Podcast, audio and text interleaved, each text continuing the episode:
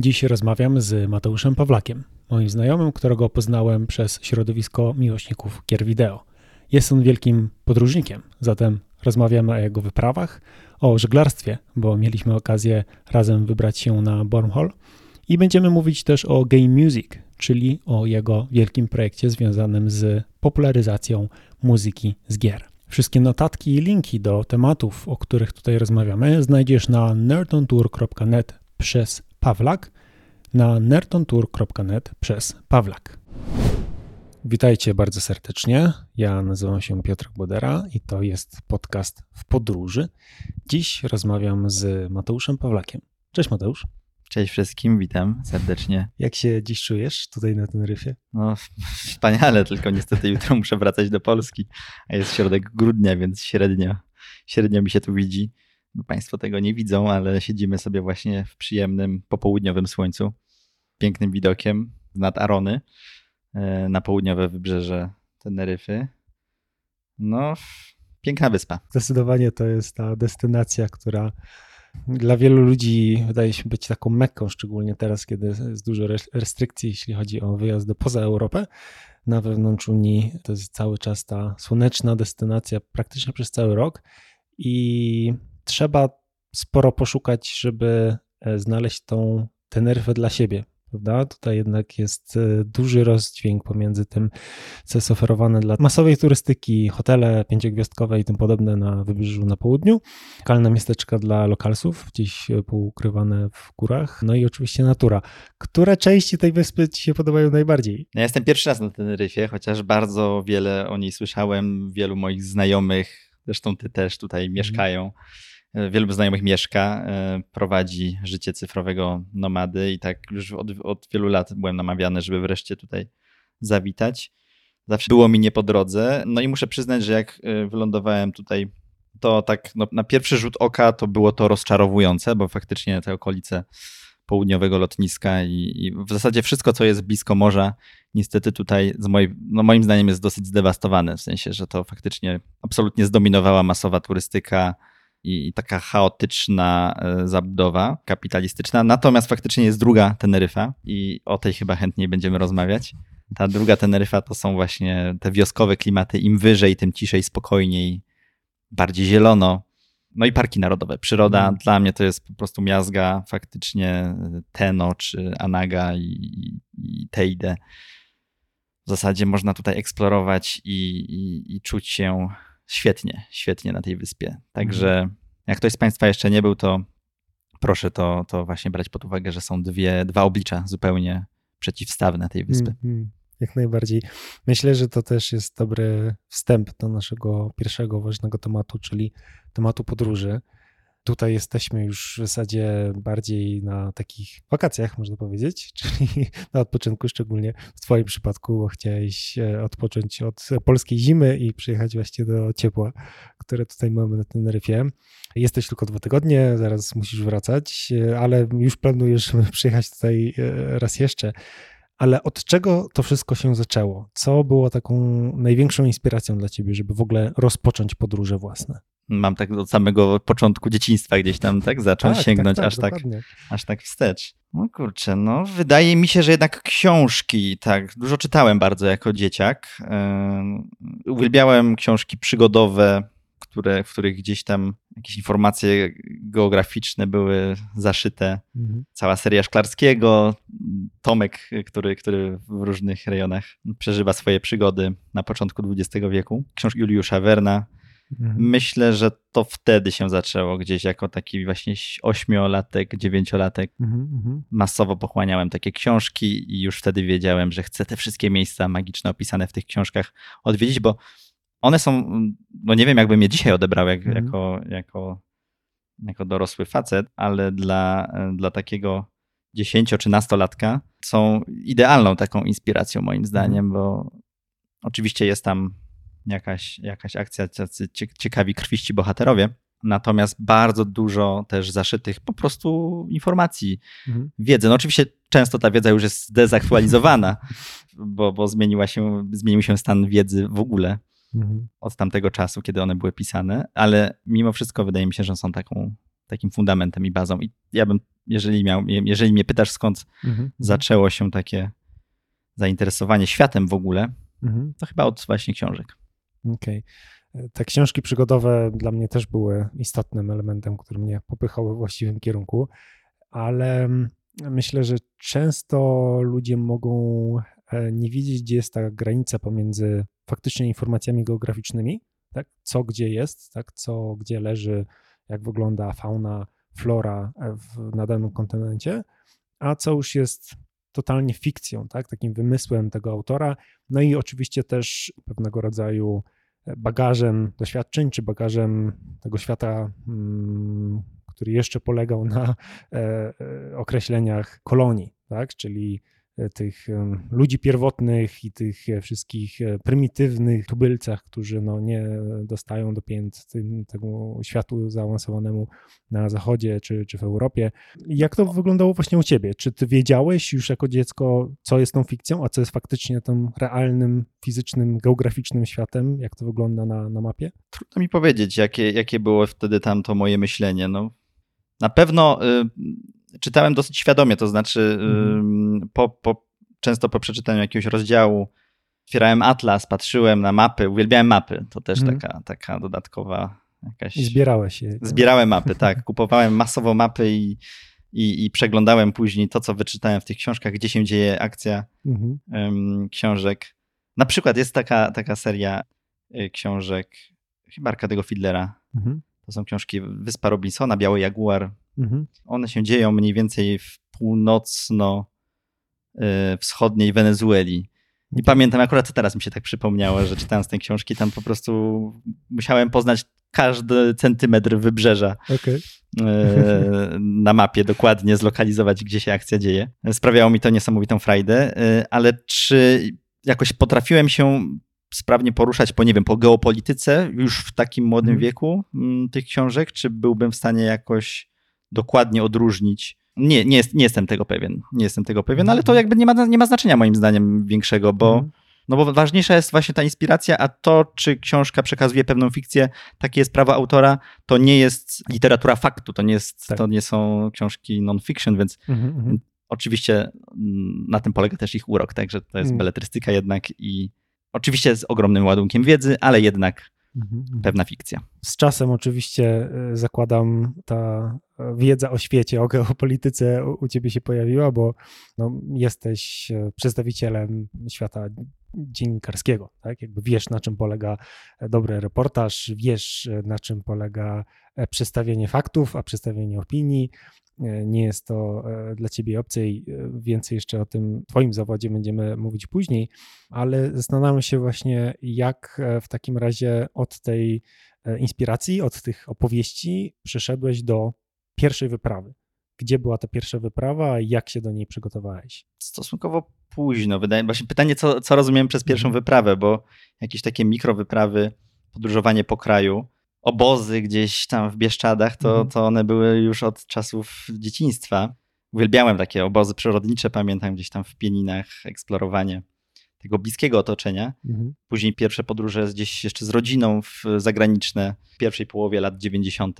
Natomiast jak rozumiem, pytasz mnie o taką samotną gdzieś tak, już tak, wyprawę, tak. czy, czy, czy, bardziej samodzielną, gdzie sam sobie to wszystko zorganizowałem. Mhm. Gdzie jest ten taki, taki cenzus czasowy. No, Wydaje mi się, być może to będzie gdzieś końcówka liceum, kiedy z, z kolegą spontanicznie pojechaliśmy do Stambułu samochodem. Mhm. Zupełnie, zupełny spontan taki. Okay. Dosłownie kolega zadzwonił, jedźmy gdzieś. Gdzie nie to by... jest?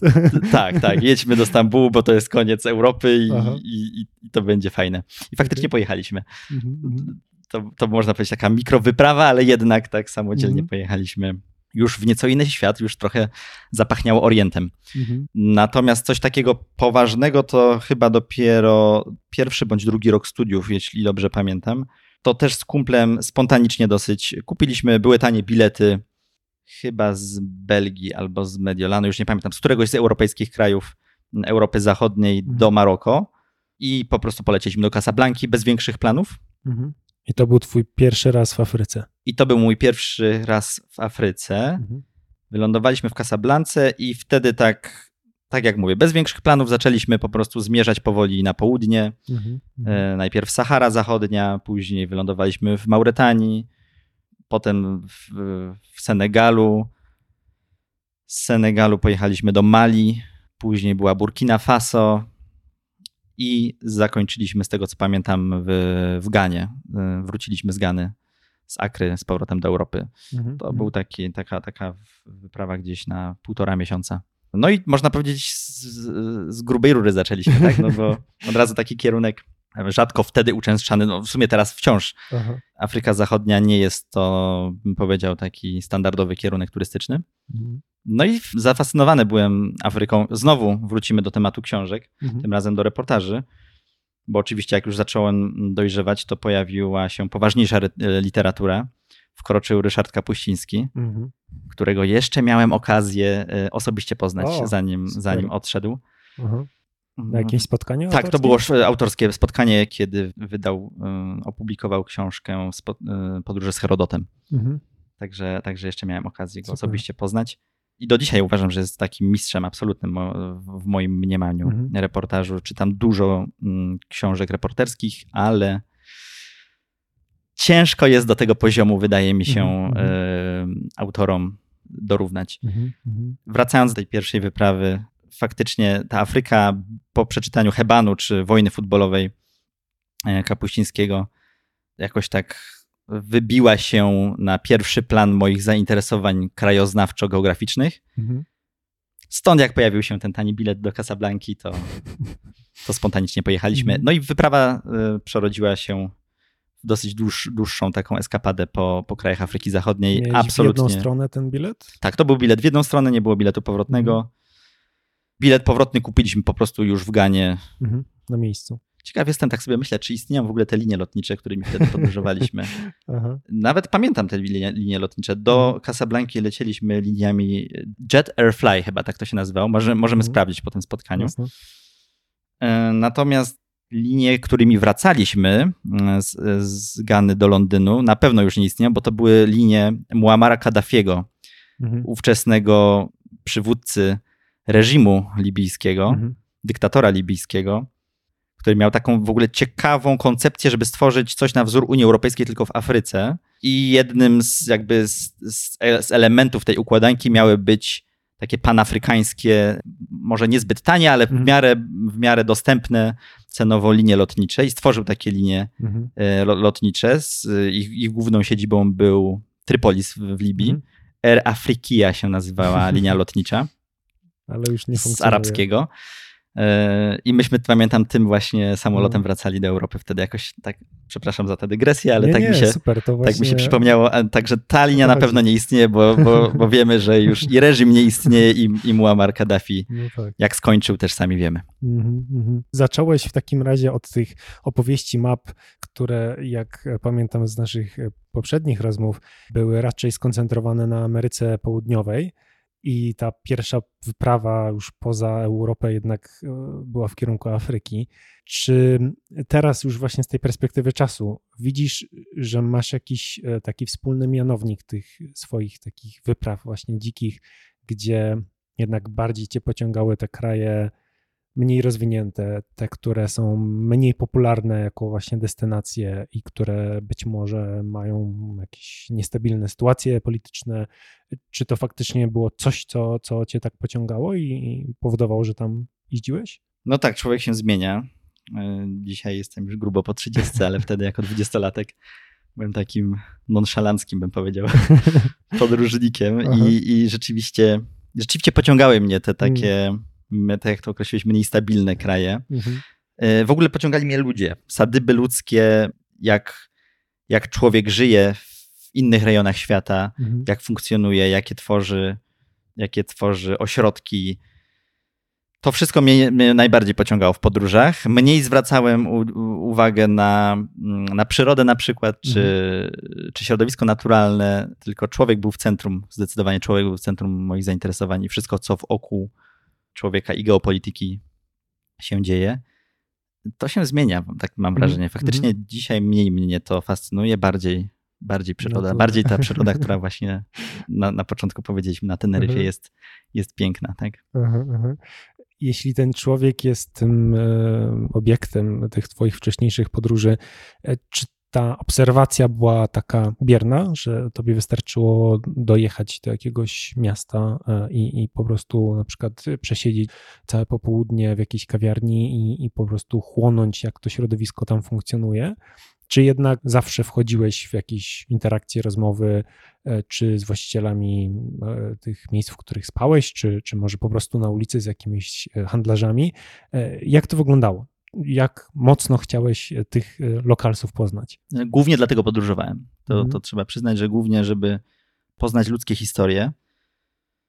Uwielbiałem z ludźmi rozmawiać, mhm. a zwłaszcza jak się podróżuje solo, to właściwie to, to samo przychodzi w tak. naturalny tak. sposób, to znaczy ludzie do, do, do, do ciebie zagadują, ten kontakt jest non-stop, mhm.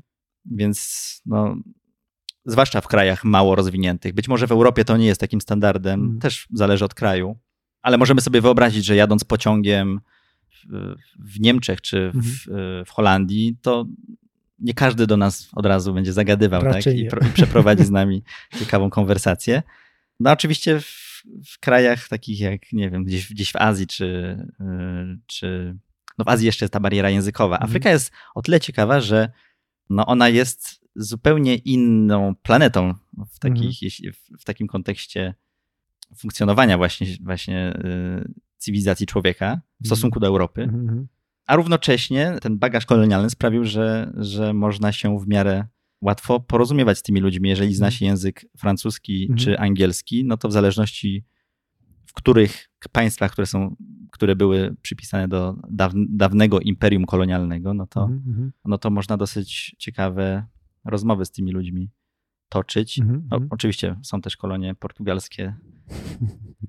E, tutaj mm -hmm. trochę gorzej, bo nie znam portugalskiego, ale, ale, ale po francusku i angielsku e, toczyłem rozmowy z tymi ludźmi mm -hmm. i mhm.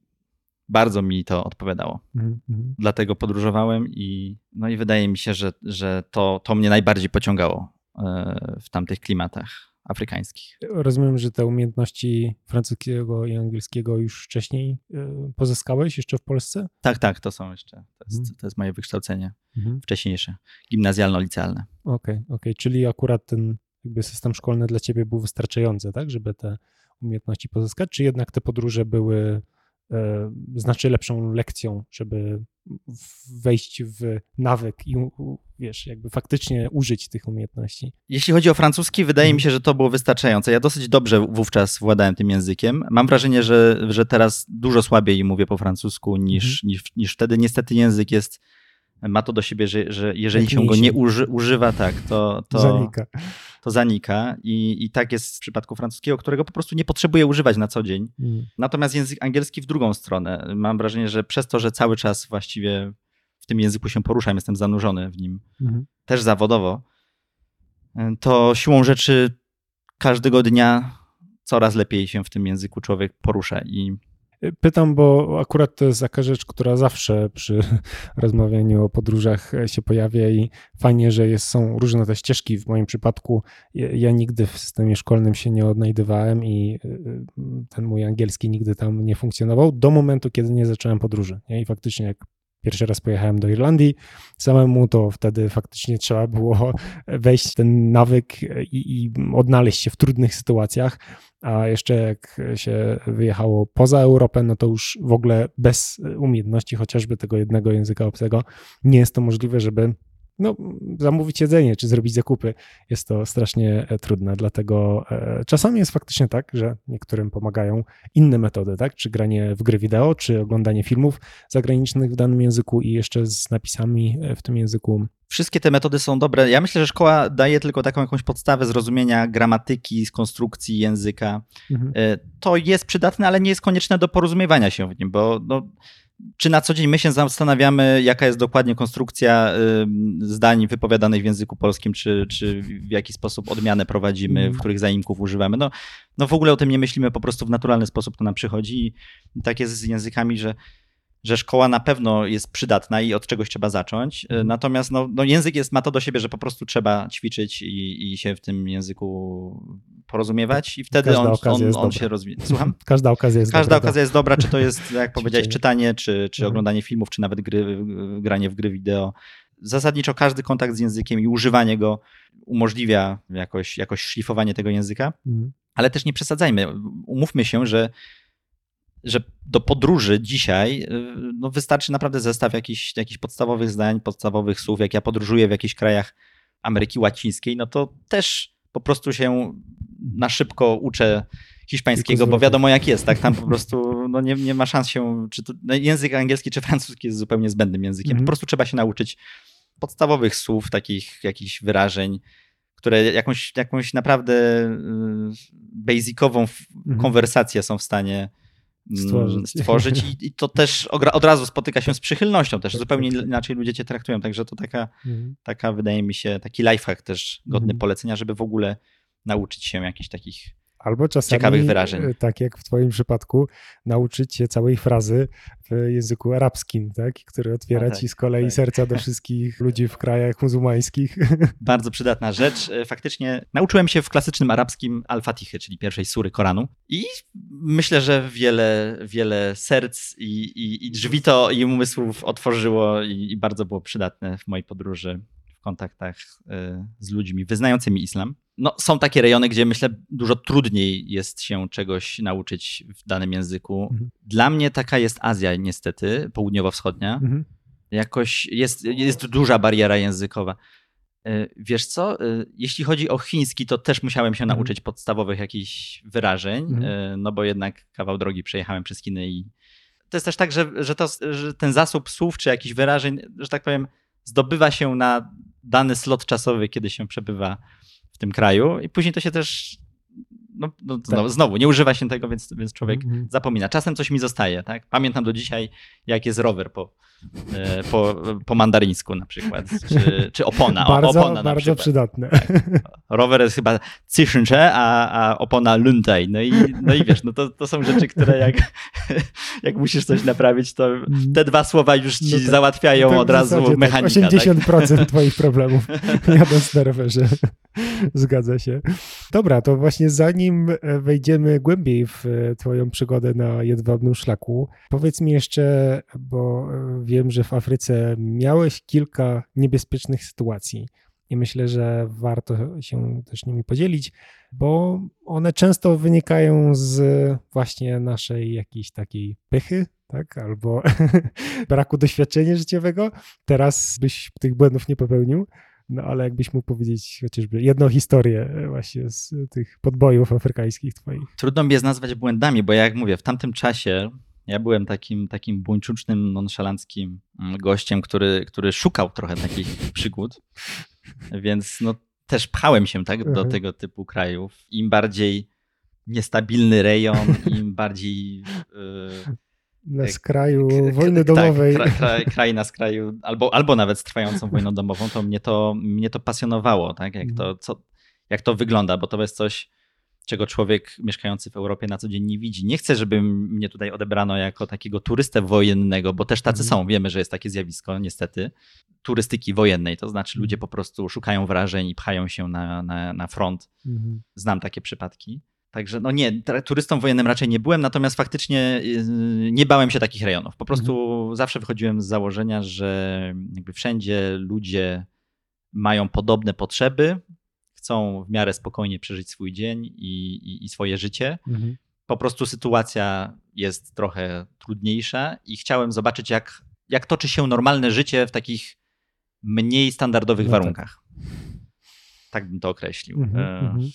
No i tak faktycznie wylądo, wylądowałem raz. To była moja chyba już czwarta wyprawa do Afryki Środkowej. Zacząłem w Nigerii, później, później pojechałem do, e, z tego co pamiętam, Beninu, Togo, Nigru. Później wróciłem do Nigerii znowu. Chyba był później Kamerun, Gabon, Mhm. Kongo, czyli to, ale Kongo Brazzaville, czyli była francuska kolonia i z Kongo do Republiki Środkowoafrykańskiej, która wtedy była, no, toczyła się w niej Wojna domowa, która w zasadzie do dzisiaj nie, wy, nie, nie, nie, wygasła. Tak, faktycznie, może nie będziemy wchodzić w jakieś mhm. wie, wielkie szczegóły. Zasadniczo tam wylądowałem faktycznie w areszcie. Mhm. Tak, to się, tak to się skończyło, próbując gdzieś tam się przedostać z powrotem do Kamerunu. No ale to tak, to, to, to był taki bardzo niestabilny mhm. rejon mhm. w trakcie wojny domowej. Prezydent Bozize, który wtedy rządził krajem, finalnie został obalony i, i, i rebelianci zajęli stolicę dosłownie tam dwa czy trzy miesiące później, kiedy ja tam byłem udało się wybrnąć z tej sytuacji. Mm -hmm. po, kil, mhm. po kilku dniach w areszcie udało mi się jakoś z tego wybrnąć. Może powiem tylko tyle, że, że, że, że skończyło się na takiej nieformalnej deportacji do, do Kamerunu. Mm -hmm. Gdzie cię jakby wymusili, tak? Wy, wymuszone, wymuszane opuszczenie kraju. Mm -hmm. Także... Więc na całe szczęście nie trzeba było uruchamiać jakichś tam dyplomatycznych kanałów, tak? A słyszałem o takich przypadkach, także no różnie bywa. Czasami mhm. jest tak, że, że rzeczywiście można utknąć gdzieś na dłużej i mhm, mhm. w nieplanowany sposób. Bywają, by, by, bywa i tak, że turyści gdzieś zapuszczą się w jakiś niebezpieczny rejon. Czy ty miałeś wówczas jakieś ubezpieczenie turystyczne? Oj, pytaj mnie, pewnie tak, ja raczej dbam o takie rzeczy. No, no Dba, dbam o ubezpieczenie. Dbasz, ale z drugiej strony one i tak by nie były no, no ważne. No, no właśnie, tak? no, no co, co w takiej sytuacji, co by mi to ubezpieczenie no tak. dało, tak, tak powiedzmy sobie realnie. Ja no, no tak jak mówię, w tamtym, w tamtym mhm. czasie lubiłem takie, e, takie historie. Nawet mnie, przyznam się, kusiło, żeby polecieć do, do Somalii, mhm. no, która, która też jest takim krajem, powiedzmy, rozbitym na, na kawałki. No tego już nie zrealizowałem nigdy, może, może i dobrze. No. Bo rzeczywiście, nie wiem, czy dzisiaj bym, bym tak ryzykował. Już, już, już, już chyba nie. Mhm. Więc całe szczęście, że e, nigdy nie trafiłeś w złe ręce tak, do ludzi, którzy by wykorzystali ciebie jako formę no, szantażu, tak, czy, czy żeby żądali jakiegoś okupu, czy, czy jakichś innych operacji, które mogłyby się tak skończyć, tak? No bo sam dobrze znasz tę historię. No trzeba uważać. Oczywiście dzisiaj dzisiaj świat jest, y, wydaje mi się, że jednak mimo wszystko y, dosyć spokojny, chociaż oczywiście wielu, wielu się ze mną nie, nie zgodzi, że wciąż tlą się różne konflikty. Mhm. No niestety świat się też bardzo, bardzo pozamykał ze, ze względu na pandemię. Pandemia też jest wykorzystywana do, no, do, do wzmocnienia wielu reżimów i zamknięcia się krajów, ale też łatwiej się podróżuje. No, jak tak patrzę na, na logistykę swoich podróży sprzed tam powiedzmy 15 lat, sprzed 15 lat czy, czy 10 lat, no to mhm. no zupełnie to, to, to, jest, to jest rewolucja. No. Dzisiaj to jest. Mhm. Wszystko w telefonie, żadnych papierów nie trzeba, albo one są zminimalizowane. Tak? Ja też parę, wie, wiele lat już nie byłem w Afryce, a pamiętam, jak to się szybko wszystko zmieniało z roku na rok, gdzie, gdzie wchodziły już smartfony i, mm. i ludzie masowo z nich zaczęli, zaczynali korzystać. No ja jeszcze, że tak powiem, wtedy podróżując byłem, załapałem się na, na, na ten taki oldschoolowy, jeszcze bym powiedział, trend podróżowania z papierową mapą, z przewodnikiem Lonely Planet w plecaku, tak? I, I z ksero twoich zdjęć, tak? I paszportów. A to myślę, że to tutaj się nic nie zmieniło na pewno w tym zakresie, to znaczy tak, przekraczanie granic, mhm. zdobywanie wiz, to, to zawsze było w tamtym rejonie ogromne wyzwanie też, no taki, taki, taki, mm taki, taka naturalna część całego przedsięwzięcia, jakim jest mhm. poruszanie się po, po Afryce. Nie, myślę, że tutaj też akurat mocno się to zmienia, bo ja akurat to znam z rejonu e, tej południowo-wschodniej Azji, gdzie chociażby Indonezja była jednym z tych rejonów, gdzie faktycznie trzeba było aplikować o te papiery, jeśli chciało się tam zostać dłużej czy coś. I wiem, że no, pandemia też niejako wymusiła e, ograniczenie tej papierologii, nie? że lepiej zrobić prosty formularz online na stronie, który i tak zadaje ci te same pytania, tak? jak jest twoje imię, nazwisko, numer paszportu, zamieść zdjęcie zamiast wklej zdjęcie i wysyłasz to od razu do urzędu i ten urząd to ma, nie? I to jest no, rzecz naturalna, która musi się wydarzyć praktycznie w każdym kraju, bo to tnie koszty i pozwala im zarządzać lepiej tym państwem i tym ruchem wjazdowym czy wyjazdowym, co też znam z kolei, to już nie jest Azja, ale w Australii no w ogóle nie da się złożyć papierów, tak? Nie ma czegoś takiego jak wniosek wizowy papierowy. Musisz to zrobić przez oficjalną stronę tam Ministerstwa Spraw Zagranicznych, ich niego. Potem wjeżdżasz i jedyne co masz ze sobą to paszport, tak? A skoro paszport ma twój numer e, indywidualny, no to oni sobie sprawdzają w bazie, czy zrobiłeś tam te wszystkie właśnie wymogi. Jest, nie? To wszystko, masz rację, to rzeczywiście tak, tak się zmienia i taki jest trend, pod warunkiem, że kraj chce albo przynajmniej nie blokuje ruchu, tu, tak, ruchu turystycznego, oczywiście. czy w ogóle ruchu jakiegokolwiek z zewnątrz. Są kraje na świecie, gdzie, jak wiemy, wjechać w zasadzie się nie da, hmm. albo prawie się nie da. W Afryce też są takie kraje. Tak, tak. Jest taki kraj, na przykład Gwina Równikowa, do którego nie udało mi się wjechać. Próbowałem wyrobić wizę, chyba to było w Kamerunie. W Kamerunie, hmm. tak, w Kamerunie próbowałem w ambasadzie wyrobić wizę. No, czy tam jest też kwestia jakaś geopolityczna? Tak, tak. Reżimu, tam jest, tam jest prezydent, chcą... który utrzymuje się przy władzy od chyba 40 paru lat. E, absolut, kraj absolutnie zamknięty. Łatwiej jest wjechać do Korei Północnej. Widziałem kiedyś, kiedyś takie zestawienie trudności dostania się do danego kraju. Łatwiej jest wjechać do Korei Północnej niż do Gwinei Równikowej, hmm. więc y, chyba w tym zakresie nic się nie zmieniło. Ja też nie dostałem wizy. Mhm. Zresztą nie pierwszy raz nie, nie zostałem do jakiegoś kraju wpuszczony. To, to mi się też już zdarzało. Mm -hmm. Okej. Okay. Zmieńmy trochę tory, bo mm, Azja akurat dla mnie jest e, tym regionem, do którego uwielbiam wracać i e, zawsze mnie e, najbardziej fascynowała ze wszystkich destynacji.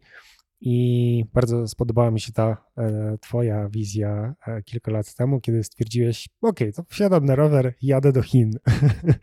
e, jest to generalnie temat tego jedwabnego szlaku, historycznego traktu, który przez prawie że 2000 lat funkcjonował pomiędzy właśnie kontynentem Europy a całą Azją, tak, czy tymi krajami w Azji, które dominują, typu Chiny, Indie I po drodze oczywiście wszystko, co było połączone przez e, Bliski Wschód, to każdy z tych regionów w jakiś sposób zyskiwał e, przez to, że no, trzeba było tych ludzi, te, te, te, tych głównie kupców w jakiś sposób napoić, tak? I obsłużyć. Obsłużyć, tak, no. No więc jak to wyglądało u ciebie? Dlaczego akurat chciałeś pojechać na jedwabny szlak, który no, dzisiaj praktycznie już nie istnieje? No wiesz, co chwilę słyszymy, że, że jakaś nowa koncepcja nowego tak. współczesnego jedwabnego szlaku. Na nowo chcą ją mm, zbudować. No i faktycznie trzeba przyznać, że Chiny są bardzo aktywne w tym rejonie. Mhm. Zresztą w Afryce to odrębny, oczywiście temat na zupełnie odrębną rozmowę, cała, cała tak. obecność Chiny w Afryce, Chin w Afryce mhm. to, to jest coś nieprawdopodobnego, ale faktycznie Chiny mm, mają bardzo konkretną agendę, jeśli chodzi o kraje Azji Centralnej, czyli historycznie kraje, przez które przebiegał mm, faktycznie szlak jedwabny ten szlak jedwabny nie miał jakby jednej trajektorii, to ona się zmieniała przez wieki i prowadziła wieloma, przez wiele różnych mhm. rejonów czy wiele różnych miast. Natomiast mniej więcej faktycznie chodziło o to, żeby, żeby przetransportować towary pomiędzy powiedzmy szeroko, szeroko obejmując, szeroko definiując cywilizacją Dalekiego Wschodu, mhm. a cywilizacją zachodnią europejską. Dlaczego akurat tamtędy? No, nie byłem wtedy, po prostu nie byłem mhm. nigdy w tamtym, tamtym rejonie, zanim, zanim pojechałem tam na rowerze. Jest to długa trasa lądowa, więc jest gdzie się rozpędzić. cały czas z górki. Tak, cały czas rzeczywiście. Cały czas z górki, z wiatrem i bez deszczu i, i z idealną nawierzchnią. Nie wiem, no chciałem po prostu. Chciałem przemierzyć te rejony, chciałem to zrobić na rowerze. Też jakby wiedziałem, znałem swoje możliwości, tak, mhm. że Oczywiście mógłbym to zrobić na normalnym rowerze bez, bez żadnego dodatka, dodatkowego wsparcia, e, no ale to po prostu by trwało bardzo długo. Mhm. Myślę, że bym był w stanie jakieś 70, 80, może 90 kilometrów dziennie robić na klasycznym rowerze. Mhm. A wtedy, to, to było kilka lat temu, szturmem zaczęły wkraczać rowery elektryczne. No dzisiaj to już jest w ogóle jak, jakiś ogromny trend. Mhm.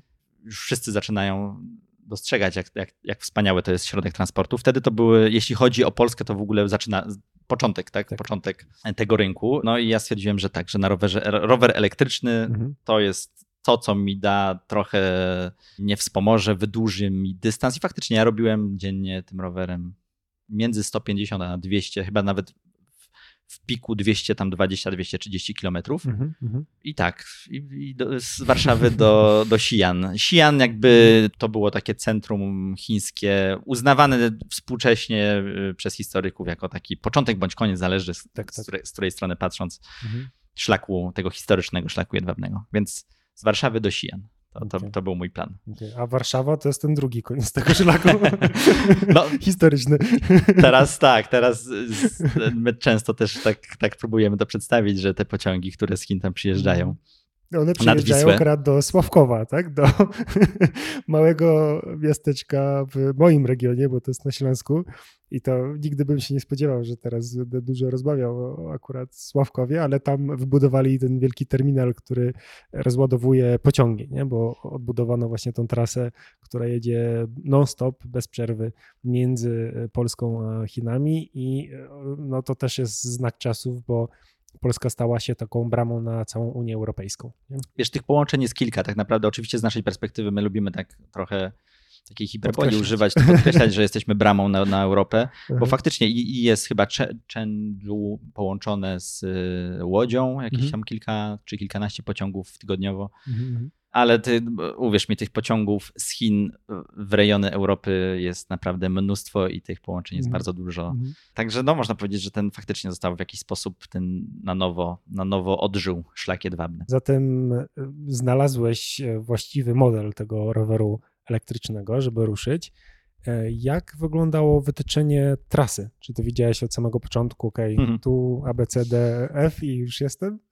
Tak, to jest zawsze z planowaniem. Łatwo się wodzi palcem po mapie, to jest tak, to, to po prostu to jest, nie ma nic prostszego. Tutaj przejadę, tam zajadę i w ogóle super będzie. Mhm. Oczywiście tak, no mój plan był tak, że będę jechał bocznymi dróżkami, żeby nie było ruchu dużego, mhm. żeby było przyjemnie i jakoś sobie tam wytyczyłem, powiedzmy, mniej więcej, do, aż do Iranu sobie zaplanowałem trasę. Mhm. Potem stwierdziłem, że zobaczymy, co będzie dalej. Oczywiście to wszystko szybko zostało zweryfikowane. Okazało się gdzieś tam już na Bałkanach, jak chyba w Bułgarii, połamałem szprychy, bo te boczne dróżki to, to, to właśnie tak wyglądały, że, że w zasadzie wszystko poza głównymi drogami jest podziurawione, a mhm. no nie zawsze dobrze widać te dziury, więc można naprawdę połamać szprychy i mi się to zdarzyło to zmieniłem po prostu podejście mm. i jechałem, no można powiedzieć takimi raczej główniejszymi albo nawet głównymi drogami, właśnie dlatego, że na nich jest najlepsza nawierzchnia, mm. a im dalej na wschód, tym trudniej o dobre drogi było. Mm. Więc poboczem tych głównych dróg, tak? Tak, po, starałem się mhm. poboczem tych, tych głównych dróg one też, to są drogi, które są lepiej wyprofilowane, bo, mhm. bo boczne dróżki po prostu jadą dokładnie tak jak, po, tak jak, tak jak teren, tak? E, mhm. Są, są y, jakoś tam bez specjalnych ułatwień, mhm. wypłaszczeń, a główne drogi mają, są jednak wyprofilowane, są wiadukty nad wąwozami czy nad dolinami rzek i, mhm. i, i po prostu jest, jest łatwiej trochę. No, minusem jest to, że, że jest ruch i to jest coś, coś niebezpiecznego. Zdecydowanie, jak jest, jak jest duży ruch ciężarówek, hmm. no to trzeba uważać. No i też te pobocza są zaśmiecone wszelkimi odpadami ze zużytych opon, na przykład jakimiś drucikami, więc łatwo o przebicie opony, co mm, chyba mi się kilkanaście razy zdarzyło na całej trasie. W takim razie y, ja nie do końca rozumiem przyjemność z takiej jazdy, tak? Bo o ile przejażdżka na rowerze w parku, czy gdzieś na przykład wjazd do jakichś właśnie takich terenów, gdzie nie ma ulic, nie ma samochodów, jeszcze najlepiej, żeby ludzi nie było za dużo, jak się ma jakiś tam taki rower górski, tak? Czy taki, który dobrze się po jakimś takim szutrowym e, terenie porusza, e, no to to jest taka przejażdżka krótkoterminowa, Wiadomo, że nie do końca służy taki rower, żeby przejechać strasznie długie dystanse. No i w Twoim wypadku, skoro już e, na samym początku zobaczyłeś, że nie możesz jechać tymi bocznymi dróżkami, ok, jedziesz tymi głównymi, no ale to tak trochę masz tą swoją duszę na ramieniu, tak? Bo non-stop jakiś tir może cię mijać, skoro jedziesz tą główną trasą. Czy mimo wszystko to było coś, że ok, nadal mi się to podoba, nadal jestem w stanie te wszystkie trudności pogodowe czy inne rzeczy znosić i, i jechać do celu? Wbrew pozorom to było bezpieczniejsze, bo hmm. Te mniejsze drogi, na nich też jest duży ruch. Teraz już no, naprawdę to nie jest tak, że są super puste miejsca. Nawet, hmm. nawet gdzieś na stepach Kirgistanu hmm. tiry jest, są. tiry są i samochody są i uwierzcie mi Państwo, że, że naprawdę, no niestety to jest też no, ta, taki, taki znak naszych czasów, tak, że... Taki jedwabny szlak z tirami. Oczy, otóż to, że, że ten ruch samochodowy jest wszędzie, z tym, że na głównych drogach jest zawsze jakiś rodzaj pobocza mm. szerszego, mm. które daje, daje jednak komfort mm. rowerzyście. E, a na tych bocznych dróżkach już niekoniecznie. I no ja to szybko, szybko, że tak powiem, odkryłem. To nie jest takie intuicyjne, bo właśnie mm. tak jak mówię, palcem po mapie to właśnie wydaje się, że jedziemy bocznymi dróżkami i będzie, będzie wtedy bezpiecznie, przyjemnie i cicho. Mm. Ale to też nie jest tak, no wszystko zależy od regionu. To nie jest tak, że ja jechałem w jakimś, w jakimś potwornym ruchu non-stop, bo okay. bywało i tak, że, że jechałem... Cały dzień nie było samochodów. Tak, jechałem okay. przez Iran na przykład dziesiątki kilometrów i nie było prawie żadnych samochodów. E, albo raz na kilkadziesiąt minut coś przejechało, mm -hmm. tak? Mhm, Także mhm. no wszystko zależy od, od, od regionu. No, mhm. w moim przypadku tak po prostu się to potoczyło i tak postanowiłem obrać taką trasę. Czy, bo pytasz, gdzie przyjemność? Wiesz, no to, to jednak był trud, tak? No bo, mm -hmm. no bo no, no, trzeba przyznać, że to była długa trasa. Ja łącznie zrobiłem chyba ponad 10 tysięcy kilometrów. Mm -hmm. No to też swego rodzaju wyzwanie, tak? tak? No inaczej się podchodzi do tego, do, do, do tego typu wyzwań, że, że, że trud jest elementem, można powiedzieć, fanu tak, tak, tak. w całym takim przedsięwzięciu. Tego journey, tak? Oczywiście, oczywiście. Y, wiesz, w przypadku roweru elektrycznego było, ja uważam, że to jest taka idealna prędkość, bo powiedzmy mhm. ja miałem gdzieś stałą prędkość między 20 a 25 mhm. km na godzinę. Więc to, to po pierwsze daje ci takie poczucie, że jednak no, poruszasz się do przodu, mhm. ale masz czas, żeby nasycić się tym, co jest dookoła. Tak. To raz. Dwa, no rower, jak już wjeżdżasz do, jakiejś, do jakiegoś miasta, wszędzie tym, tym rowerem możesz wjechać tak naprawdę, mhm. bo on jest traktowany... Jak rower. Jak rower. Oczywiście jest jakieś tam prawo, na przykład Unia Europejska już mhm. usankcjonowała w jakiś sposób rowery elektryczne, ale umówmy się, że jednak on wygląda jak rower, jest traktowany jak rower i nawet jak wjedziesz na stare miasto mhm. w Samarkandzie, gdzie nie, wie, nie ma ruchu samochodowego, no to, no to rowerem wiedziesz. Mhm, mhm. I, I, nikt nie zwróci na to uwagi specjalnej. Tak, tak, tak. On jest. Silnik elektryczny jest cichy, jest, y, nie jest spalinowy mhm, i, mhm. i, Nie ma dymu, nie ma Nie hałasu. ma dymu, tak, tak. Jest, jest, jest stosunkowo, oczywiście jest cięższy niż, niż rower tradycyjny, bo taki rower, mój rower ważył sam sprzęt chyba ponad 20 kg. Mhm. No ale wciąż jest to rower, który możesz wziąć pod pachę i na przykład znieść ze schodów, tak? No, to, to, to, czego już na przykład ze skuterem, nawet najlżejszym, tak. nie zrobisz, tak, tak? tak? Więc kurczę, no moim zdaniem to jest znakomity środek transportu. Mm. Najbardziej elastyczny ze wszystkich i taki też mm, najbardziej y, jakby równy ze wszystkich, bo mm. każdy może z niego skorzystać, każdy. -hmm. Bo nawet starsza pani, która nigdy rowerem nie jeździła i nie ma kondycji, no to po prostu będzie nie będzie oszczędzała baterii tak jak ja oszczędzałem, tak. wykorzystując swoje, swoją siłę mięśni, tylko po prostu potraktuje go bardziej jak skuter elektryczny. Tak, tak, tak, tak. Ale można w każdej chwili, bo tam jest, jest, jest, jest oczywiście do, dowolność tego, jak, jak dużo energii z, z baterii zużywasz. Mhm. Ja na przykład starałem się zawsze pierwsze powiedzmy 50, 70 nawet kilometrów jechać, jechać zupełnie siłami. tak, bez, bez wsparcia baterii, żeby mhm. oszczędzać energię, żeby później, kiedy będę słabszy w drugiej części dnia, mhm. E, właśnie korzystać więcej ze wsparcia. Wiesz, ja też jechałem wtedy rowerem, to było, to było tak jak mówię, tam chyba 4 lata temu i ten rynek się bardzo zmienia. Mhm. Pojemność baterii cały czas, z każdym miesiącem ta technologia jest coraz bardziej dostępna. Jakbym mógł, szczerze powiedziawszy, to bym zakazał w ogóle wszelkiego innego transportu i, i, i, i dzisiaj te rowery są świetne już. I są rowery cargo, gdzie można naprawdę duże, duże ładunki, towary przewozić. Więc, a już w miastach to w ogóle uważam, że, że to powinien być jedyny dostępny środek transportu, mhm. bo jest super uniwersalny po prostu. To ładowanie odbywa się też przy pedałowaniu, czy tylko na wtyczce? Tylko na wtyczce. Tylko na wtyczce to była. Ja miałem taki rower, gdzie można było wyciągnąć właśnie całą baterię. Okay i go podładować. Co mi się nawet zdarzyło, jak się zatrzymywałem na jakiś obiadek. A, czyli nie idziesz z całym rowerem, tylko... Z... Tak, to tak, rozstawiasz rower na przykład przed, przed okay. restauracją, wypinasz baterię, która Super. jest no taką cegiełką powiedzmy. Mhm. Bierzesz cegiełkę ze sobą, zamawiasz zupę. Tak, i się ładujesz. I, i lachmaczun na przykład, gdzieś tam w Turcji. I, i, i ładujesz. Rzeczywiście tam ta, ta, bateria od zera do pełna się tam, już nie pamiętam teraz, chyba 6-7 godzin zajmowało, żeby się mhm. naładowała. Natomiast zawsze tam można było się na te tak. parę kilometrów jeszcze podładować troszeczkę. Super.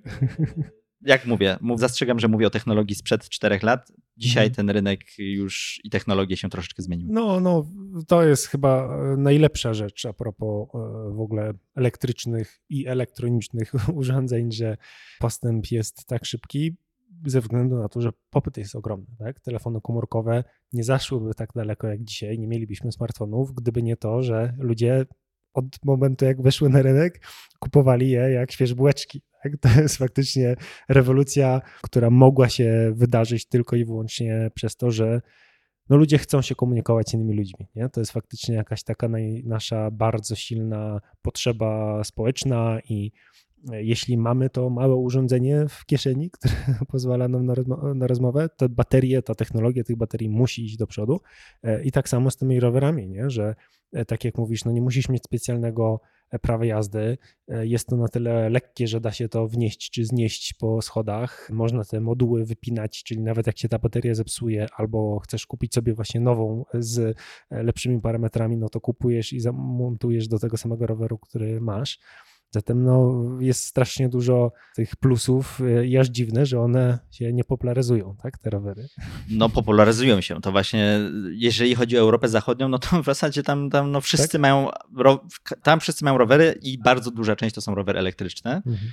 Fakt jest taki, że jeżeli mówimy o takim codziennym poruszaniu się na przykład w mieście czy, czy do, do pracy, no to rower elektryczny jest zbędny, bo Chyba, że jest bardzo górzysty teren. Mm -hmm. Przez pewien moment swojego życia mieszkałem w Coimbrze w Portugalii z żoną, mieszkaliśmy tam mm -hmm. i mhm. po prostu przewieźliśmy też swoje, bo mamy rowery mhm. elektryczne, mm -hmm. zarówno jak i żona. I, mhm.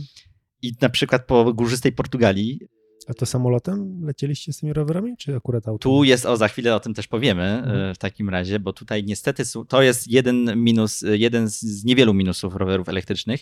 Obecne regulacje linii lotniczych dopuszczają nie pamiętam dokładnie tej granicy, 20 amperogodzin czy okay. coś takiego e, baterie. To jest w zasadzie, można powiedzieć, duży powerbank bądź mhm. laptop, tak? Tak, no, co jest oczywiście podyktowane tym, że była sytuacja, że telefon wybuchł, tak, bo był w samolocie i miał za dużą tą pojemność, tak? Że... Oczywiście, no Potencjalnie. Z drugiej strony cały samolot łącznie ze skrzydłami jest wypełniony mieszanką wybuchową. Naprawdę?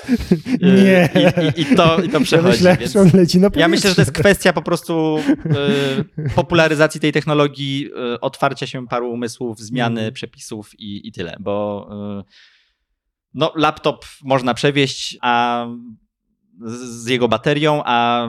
Nawet jakbyś miał pięć laptopów, pięciu, to możesz... Tak, a, a, odpowiednika pięciu laptopów czy, czy 20 laptopów już nie.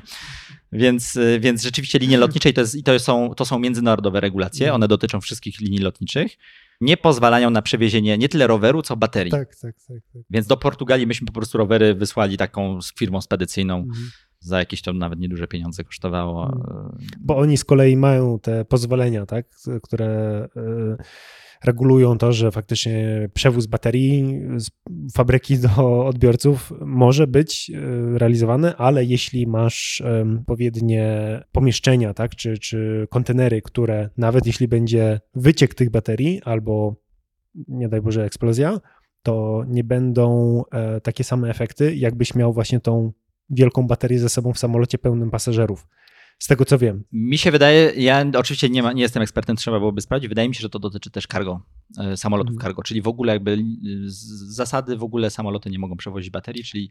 Nie, znaczy mogą, ale wiesz, no, jak te baterie, które możemy kupić teraz w Polsce, one nie zostały tam wyprodukowane, tak? One załóżmy były wyprodukowane w Chinach. Tak, tak, ale przejechały lądowo. Czyli możesz, możesz albo, e, albo morsko, drogą morską bądź lądową baterie mogą być wysyłane, natomiast nawet chyba dotyczy to samolotów cargo, bo próbowałem się, dlaczego tak, e, że tak powiem, w miarę znam ten temat, mhm. bo nie zostałem wpuszczony z moim rowerem do Turkmenistanu, to, mhm. to jakby jest dalsza część opowieści o, o szlaku jedwabnym. Przez tą baterię. W Iranie nie przez baterię, nie, nie, to sytuacja polityczna tego kraju jest jaka jest i, i mhm. po prostu nie wpuszczają ludzi, ja czekałem dwa tygodnie na wizę, wizę, wniosek o wizę złożyłem w Teheranie i później chciałem odebrać, potencjalnie odebrać, gdyby, mhm. gdybym nie został odrzucony w, w Meszhedzie. Mhm. Po prostu jechałem przez Iran. Te kilkanaście dni mhm. dojechałem do Meszhedu, żeby się, po to, żeby się dowiedzieć, że, że jednak wizy nie dostanę. Ale miałem plan B wtedy mhm. przygotowany, bo, bo, wiedziałem, jaki, te, jaki Turkmenistan jest, więc nie liczyłem jakoś specjalnie na to, że tę wizę dostanę. Miałem ze sobą wizę y, do Afganistanu. No dzisiaj Afganistan jest niestety ponownie krajem kontrolowanym przez talibów. Mhm. Wtedy sytuacja była dosyć dobra, jak ja wyrabiałem wizę jeszcze przed, przed y, wyjazdem. Y, no ale różnie bywało. Akurat tak się złożyło, że chcąc wjechać do tego Afganistanu, sprawdziłem sytuację. Bardzo duża jest diaspora Afgańczyków w Meszhedzie mieszkająca, mhm. więc Więc tam po prostu popytałem, e, jak wygląda sytuacja. Oni podzwonili do, po swoich rodzinach. Chciałem przejechać z Heratu do Mazari Sharif i po prostu okazało się, że to jest niemożliwe. Dosłownie tam tydzień wcześniej jakaś była większa ofensywa talibów. Kilka miast, wiosek na tej trasie pozajmowali i, e, i droga stała się nieprzejezdna. E, ale pytałem właśnie o możliwość przewiezienia, przelotu jakoś mhm. nad tym Turkmenistanem do Uzbekistanu, żeby mhm. przewieźć rower z baterią. Nie, nie, nie, dało się to wtedy, wtedy, że tak powiem, doktoryzowałem się na temat okay, możliwości okay. przewiezienia baterii. No, no, no, no, Skończyło się tak, że musiałem niestety wrócić do, całkowicie do, aż do Azerbejdżanu. Przeprawa przez Morze Kaspijskie i, i, i do Kazachstanu i Uzbekistanu naokoło. Mm -hmm. Okej, okay, to pozostawmy tematy, w których nie jesteśmy ekspertami, bo przeloty baterii nad głowami to. to Myślę, że to się zmieni. Myślę, że to jest kwestia czasu mm -hmm. i, i zmiany tych tej legislacji i przepisów. Mhm. Poza tą, tą jedną uje, ujemną rzeczą, mhm. jeśli chodzi o, o rowery e, elektryczne, to no, uważam, że to jest znakomity środek transportu i szczerze Państwu polecam. Czy tak samo myślisz o wszystkich innych zelektryfikowanych pojazdach, typu te hulajnogi, e, czy te one wheel, i tym podobne gadżety, które teraz masowo wchodzą na, na rynek? Kurczę, nie wiem, czy mam jakieś, jakąś opinię na ten temat. No zasadniczo, no chyba wszyscy widzimy, zresztą tutaj to na Teneryfie mhm. też jest bardzo widoczne, że no zatkaliśmy się samochodami, zasypaliśmy się samochodami. Tak. I, I tak się dalej funkcjonować niestety nie da, zwłaszcza w dużych miastach. I co rozsądniejsze kraje i narody doszły do tego albo wniosku. Władze poszczególnych miast. Albo da, władze poszczególnych miast doszły do tego wniosku już dawno temu. No i jest, jest wyraźna zmiana. Byłem ostatnio w Londynie, muszę ci powiedzieć, mhm. po wielu latach. Kurczę, jaka zmiana. Mhm. W ogóle Londyn nie do poznania dla mnie właśnie w kontekście transportu. Absolutnie, absolutnie wszystko zaczyna być dostosowane do, do rowerów i to nie tak, że nie tak jak my w, w Warszawie czy w Krakowie budujemy, malujemy tak ścieżkę rowerową, czy nawet budujemy obok, tak? Jest, jest wielka autostrada przez miasto i, i obok y, samorząd tak. wybuduje ścieżkę rowerową i, i, i, po prostu od razu, tak, od razu przecinamy wstęgi i medale sobie przypinamy, bo mamy trochę bo mamy trochę ścieżki rowerowej. Nie, nie, w Londynie po prostu wycięto samochody z centrum, to raz. Mm. To się, ten proces już się dawno, dawno rozpoczął. Druga kwestia, jak, jak były dwa pasy ulicy, to po prostu jeden pas został przeznaczony -hmm. dla rowerów. Rower ma priorytet absolutnie no przed tak. wszystkim i, i w sumie to jakby tak to wygląda, że, że, że, że, że jak, jak już jest tak masa krytyczna, że nagle ten rower jest uprzywilejowanym, takim standardowym, mm. głównym transportem, czy wszelka komunikacja miejska, to nagle ten samochód jest tak zepchnięty do narożnika, że no, ten kierowca źle się czuje wręcz. Tak? tak? Nie wyobrażam sobie dzisiaj jeździć po Londynie samochodem, bo bym się po prostu tak niekomfortowo czuł z tym transportem, pomijając już fakt, że bardzo powoli jest to po prostu nieefektywny transport. wolniej jeździsz teraz autem niż rowerem, tak? bo musisz tak. je przepuszczać, bo tak, masz tak, tak, jednokierunkowe ulice, bo nie ma miejsca do parkowania, Więc jest to super drogie. Nie mam wątpliwości, że jakby doszliśmy do ściany z samochodami, hmm. to jest droga donikąd. Y, I teraz zapytałeś mnie o elektryfikację. Czy napęd to może rozwiązać? Oczywiście fajnie jest, jak, jak jest cicho i, i nie ma spalin. Y, natomiast pod tym względem, czyli, czyli tego, jak zasypaliśmy się samochodami, bo Państwo słuchają teraz nas online, proszę, wyjść, proszę wyjrzeć przez okno. Jak nie, jeżeli nie mieszkasz w Bieszczadach, to prawdopodobnie za oknem zobaczysz mm. kilkadziesiąt samochodów na e, e, no tak, tak, jest to zasięgu swojego wzroku. Tak? W mhm. każdym mieście mhm. po prostu każdy skrawek e, jest, jest, jest, jest przeznaczony pod samochody. Więc elektryfikacja wydaje mi się, że tego e, nie zmieni. zmieni. Trochę ułatwi pewne mhm. rzeczy, ale. Tak, tak. Ja tutaj myślę właśnie o tej elektryfikacji w tym bardzo szerokim znaczeniu, że przestajemy używać samochody, a używamy elektryczne rowery i hulajnogi i hoverboardy i jakieś jeszcze inne rzeczy, które przyjdą. Plus też oczywiście dzielimy się nimi, nie? bo po co każdy tak. ma mieć swój rower, skoro może być jedna dobra wypożyczalnia, tak? albo rower na aplikację, bez nawet tych stacji do, do, do kowania, do ładowania. Jest strasznie dużo możliwości rozwiązania tych problemów, które mamy w większości miast. Wszystko zależy od tego, do czego używamy. Samochód do używa jako, jako narzędzie do poruszania się po mieście po prostu jest bezsensowny zupełnie, bo hmm. miasto jest, zbyt małe odległości się pokonuje i jest zbyt duża kumulacja tak, tak, po tak, prostu tak. ludzi i tych samochodów. Hmm. Natomiast samochód z kolei, żeby też być tutaj jakby Fair. fair wobec tego środka transportu. No, w przestrzeniach, e, w dalszych, e, tak, w dalszych na dalszych dystansach, na których nie ma sensownych połączeń jakichś, jakichś zastępczych, no to to jest świetny środek transportu, więc tutaj jak najbardziej uważam, że elektryfikacja... Tak, tak. No i oczywiście jest jeszcze jeden bardzo istotny argument związany z pogodą. W Polsce jednak mamy e, jakieś te dwa główne sezony, e, e, już nie, nie dzielimy je na cztery, no ale kiedy mamy zimno i pada i jeszcze jest jakiś śnieg, no to co wtedy, tak? Jednak te rowery czy te hulajnogi, no to one nie, nie zadziałają, nie? Jakby ludzie nie, nie są w stanie funkcjonować, kiedy jest super zimno i nie masz czucia w palcach, żeby chwycić tą mm, kierownicę, a co innego jest w takim Londynie, nie? Którym jest jednak miastem na wyspie, jednak ten klimat jest znacznie bardziej łagodniejszy, nawet jak śnieg się zdarzy, no to nigdy nie trzyma się na e, trzech, trzechmetrowych warstwach, tak jak u nas przez nawet kilka tygodni, jak jest ostra zima. E, no więc pytanie, czy na przykład nie musielibyśmy jeszcze jakichś innych pojazdów elektrycznych. I to, i to w tę stronę zmierza, bo mówiąc rower elektryczny, to przecież nie, nie mówimy wyłącznie o takim klasycznym ramie, po prostu gołej ramie z dwoma kołami, bo te, te pod, pod kategorię rowerów dzisiaj podchodzą, tak jak mówię, takie pojazdy trójkołowe cargo, tak. które, na które można kilkaset kilogramów załadować czy są już zabudowane y, rowery przeznaczone na, na, tak, na każde warunki pogodowe? Rowerowe riksze, czy coś tak, takiego. Tak, tylko no, zgrzyt jest właśnie w tym, jeżeli łą, próbujemy łączyć. Tak? Jeżeli mm. byśmy wpuścili dzisiaj na przykład na ulicę Warszawy i samochody spalinowe, które pędzą 70 km na godzinę przez miasto, i rowery z kabiną elektryczne, mm. które mają te kabiny z z, jakiegoś kruchego materiału plastikowego, no to możemy sobie wyobrazić, jaki będzie efekt, tak? Mm. Że, że przy każdej kolizji jednego z drugim. No, no, to nie zadziała, to nie zadziała. Trzeba po prostu pójść w jedną stronę. Nikt z nas nie pamięta tych czasów, bo one są zbyt dawne, ale myślę, że taki sam problem mieli ludzie, kiedy jeszcze jeździli konno i w tych swoich powozach konnych i nagle ktoś wymyślił automobil. I oczywiście była ta jakby masa krytyczna, w którym e, momencie pojawiło się więcej automobili niż tych koni i powozów.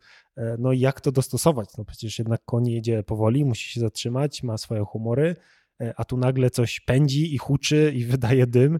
No i jakoś się te miasta dostosowały. Tak? Dzisiaj naturalnym jest, że, że te auta wszędzie są, ale już e, pozostawmy, myślę, ten temat na boku, e, bo ważniejsze są podróże. Rozgadaliśmy się e, tak. nagle o, o transporcie. Wróćmy jeszcze na moment do tego jednego szlaku, żeby domknąć ten temat. Jak wyglądała kwestia Twojego zwiedzania czy właśnie poznania tych poszczególnych ważnych miast na trasie tego jedwabnego szlaku. Mówiłeś wcześniej, że w Afryce y, bardzo lubiłeś poznawać tych ludzi, tak? Jednak spędzać trochę czasu z tymi lokalsami, rozmawiać z nimi. Tutaj jednak jesteś na tym rowerze elektrycznym, który sam w sobie jest atrakcją i może przyciąga uwagę tych e, lokalsów, ale ty masz e, jakiś tam swój plan i trasę do pokonania, więc nie możesz zbyt długo e, pobyć. Jak to wygląda? Wyglądało. Zupełnie inny charakter był też tej podróży. No, trzeba sobie od razu powiedzieć, że ja tam nie pojechałem studiować zachowań ludzi i, pro, mhm. i, i prowadzić report, reporterskich dociekań, tylko mhm. no, moim celem było po prostu przejechanie tego, tego szlaku y, z Warszawy do, do Sijan mhm. i na tym się skupiłem, także mm, no to było tak, taka, tak, trochę taka bardziej bym powiedział egocentryczna y, podróż samotnego samotnego cyklisty, który, który chce dojechać do Chin. No siłą rzeczy, tak? Siłą rzeczy mniejszy kontakt z ludźmi, no bo po prostu dużo od rana do wieczora spędzałem czas w trasie na, mhm. na, na drodze. Ale oczywiście był też ten kontakt z ludźmi, to nie, nie, nie można powiedzieć. No, ja na przykład też trochę się musiałem nauczyć, o to wracamy znowu do mhm. tematu języków. Y, no, musiałem się trochę rosyjskiego nauczyć, którego wcześniej nie znałem, no bo tam te wszystkie były republiki radzieckie w zasadzie operują w tym języku. Więc pod, już, już dojeżdżając gdzieś tam do Kirgistanu, całkiem, całkiem sprawnie mi to szło i, i, i byłem w stanie całkiem niezłą konwersację przeprowadzić po rosyjsku z, z miejscowymi. I opowiadać o tym swoim elektrycznym wehikule. Wielosipiedzie, tak. No ładnie, ładnie. Okej, okay. E, myślę, że e, jest to jeden z tych wielu e, aspektów, jeśli chodzi o Twoje wyprawy i, i podróże. Ostatni taki fragment, który jest równie ciekawy i w którym akurat oboje mogliśmy uczestniczyć niedawno, to jest kwestia żeglowania. To jest chyba twój najnowszy taki konik podróżniczy. Jak to się stało, że właśnie po tych wszystkich lądowych podróżach nagle zamarzyłeś, żeby podbijać morza i oceany? Nie no stary, jak czytasz tego typu książki, o których mówiliśmy na początku, no to prędzej czy później wylądujesz na jakiejś łajbie. No. Czyli następne są łodzie podwodne, tak? No, no bo Juliusz tak, tak. o nich pisał. Naturalna kolej rzeczy. No słuchaj, no to jest jakby oceany wzywają, tak? To, jest, to jest coś, co, co rzeczywiście jest pewien jakby taki romantyczna otoczka, jest taka pewna mhm, romantyczna mhm. otoczka wokół, wokół żagli i, i, i tego, tego jak, świadka. Tego świadka, tak. Y, no tak, no, no chciałem też. Ja, ja, jestem taki, że y, takim tego typu człowiekiem, że jak po prostu próbuję tych, tych mm -hmm. rzeczy, -hmm. tak. Gdzieś w dzieciństwie na przykład latałem, na, byłem paralotniarzem przez kilka mm -hmm. lat, y, bo mi się zamarzyło latać i stwierdziłem, że dobrze, to, to po prostu porobię wszystkie licencje, kursy i zacznę to robić, no bo Aha no bo nie będę tylko wiecznie wpatrzył w niebo na innych. tak samo było, z, tak samo było z żaglami. Sam dobrze wiesz. Znaczy, tutaj chyba twoja motywacja była trochę inna, bo ty mhm. po prostu chcesz żyć off-gridowo, jak najmniej być uzależniony od cywilizacji, a rzeczywiście no, żagle są do tego pewnym taką, taką furtką i dają taką możliwość. Mhm. Ja chciałem po prostu spróbować, jak to jest, bo każde doświadczenie uczy bardzo wiele i, i daje mm, no, no, no, no choćbym przeczytał pewnie miliard książek mm, o żaglach, mm. To jak po prostu sam człowiek nie zacznie żeglować, to, to nic o tym nie wie. Mm. Tak. No więc... I zupełnie inaczej się też zwiedza, tak? Albo dociera do tych rejonów dzięki żaglom. Tak, nagle odległość jest zupełnie... Kurczę, to jest niesamowite, że na taką Teneryfę, powiem ci, że człowiek, mm. ja odwiedziłem ponad 120 krajów w swoim, w swoim życiu, oczywiście mm. lotów nieskończona liczba, mm. A mimo to ja jestem zafascynowany tym, jak lecę tym, tą wielką maszyną i, i przez okno te chmury śmigają i, i, w 6 godzin czy w 5 godzin jesteś na Teneryfie nagle, mm. na którą trzeba było kiedyś żaglowcem płynąć pewnie kilka tygodni mm. czy kilkanaście dni, w zależności od warunków. I no fakt, że to jest taki slow traveling, nie? że mm. przenosisz się na tę łódkę i nagle płynęliśmy razem na Bornholm tak. I nagle, żeby te, te parę dziesiąt mil morskich pokonać, potrzebujesz całej doby. Mm. Jest to uczące pokory. -hmm, nie mhm, tylko do żywiołu, ale właśnie do, mm, do czasu i tak, do tak, odległości, tak. bo my się przy, jesteśmy przyzwyczajeni do tego, że czas zapierdziela i, i, i odległości są małe, bo sobie tak ułożyliśmy naszą e, cywilizację, naszą cywilizację że sobie czynimy, że Ziemię poddaną i coraz szybciej się przemieszczamy i coraz łatwiejsze to jest. Mm. I nagle tak fajnie jest wrócić do, do, do, do tego takiego mm, mm. poruszania się w sposób taki, jak to czyniono przed jeszcze, nie wiem, 100, 100, 200 lat temu. Mm, I to mi się w żaglach podoba. Ale no, też muszę przyznać, że to jest trudne dzisiaj. Nie wiem, nie, ty nie masz takiej trudności, że jak wchodzisz na żaglówkę, to, to nie, nie, nie czujesz, że musisz walczyć ze swoim na przykład zniecierpliwieniem, że kurczę, to tak powoli płynie? Tak, tak. No, zgadzam się całkowicie, że faktycznie ta pokora to jest coś, co od razu się tam pojawia, bo e, no, bardziej ja to odczuwam szczególnie na tym początkowym etapie, gdzie zaledwie miałem kilka rejsów w tym roku zrobionych. One były długie i takie intensywne, ale mimo wszystko jest coś takiego magicznego, że nagle zaczynasz myśleć bardziej chociażby o tym, e, no, jak sobie przygotować posiłki, kiedy płyniesz przez cały dzień na tym morzu i twój organizm po prostu inaczej funkcjonuje, bo on nie jest ani w stanie relaksu, ani w stanie takim sportowym, że musi biec i na przykład nie myśli o tym, czy, czy ten żołądek jest e, wypełniony, czy nie męczysz się, nie? bo jednak e, jak jesteś wystawiony bezpośrednio na działanie słońca, wiatru i tych fal i wody i czasami jest ci zimno, a potem super gorąco w przeciągu 15 minut i twój mózg też musi operować na wyższych obrotach, bo musisz mieć cały czas tą, ten spatial awareness, e, widzieć, czy statki nie ciągają, czy nie, nie wpływamy na, na jakieś mielizny. To wszystko się dzieje w tym samym momencie Także jest to no, zupełnie inny stan świadomości. I yy, tak, no bez, bez tej pokory, bez takiego właściwego dystansu do siebie, do środowiska, do, do tej maszyny, do tej łodzi, na której jesteśmy, nie da się tego robić, moim zdaniem. tego żeglowania, tak? Nie da, nie da się po prostu wskoczyć i tego ja też od razu skierowałem moje zainteresowanie na żeglowanie, czyli łódź z kawałkiem płótna nad głową, które nas e, pociąga najlepiej we właściwym kierunku, bo motorówki i wszystkie łodzie, które są sterowane silnikami spalinowymi, to są no w zasadzie jak auto na wodzie, nie? No bo masz tą kierownicę, płyniesz zawsze tam, gdzie chcesz płynąć, nawet jeśli cię prądy czy wiatry spychają, no to po prostu dajesz więcej gazu, tak, żeby ona płynęła w tym kierunku, w którym chcesz. I to strasznie jakby gubi całą przyjemność nie? w rozumieniu wiatru, w rozumieniu e, tej, tej sztuki żeglowania. Zatem, czy masz jakieś inne plany, jeśli chodzi o dotarcie do jakichś dalekich regionów, albo po prostu miejsca, w których chciałbyś pożeglować? Wiesz co, nie wiem.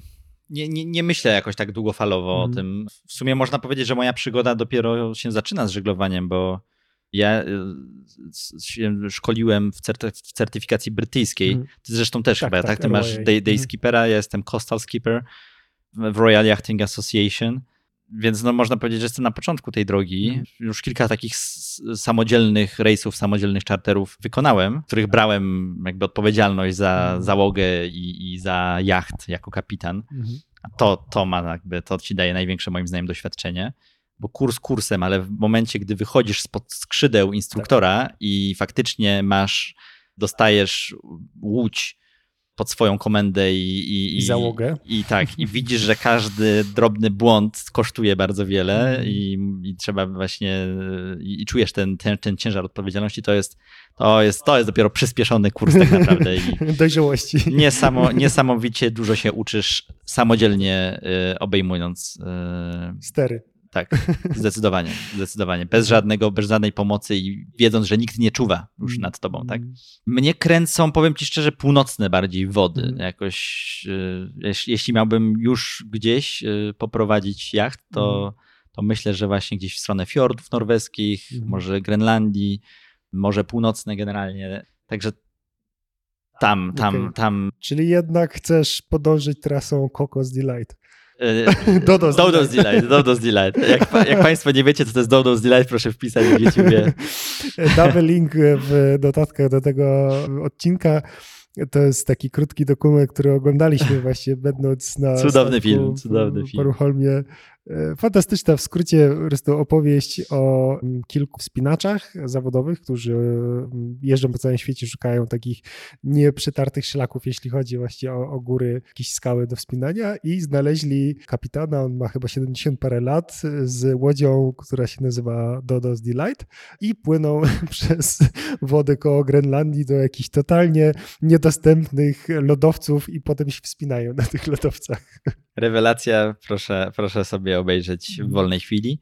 Nie mam konkretnych planów. Muszę przyznać, że no, trudne jest żeglarstwo. Dobrze to mhm. ująłeś, że jesteś wystawiony na. Jesteś pod ciągłą presją warunków atmosferycznych. Tak.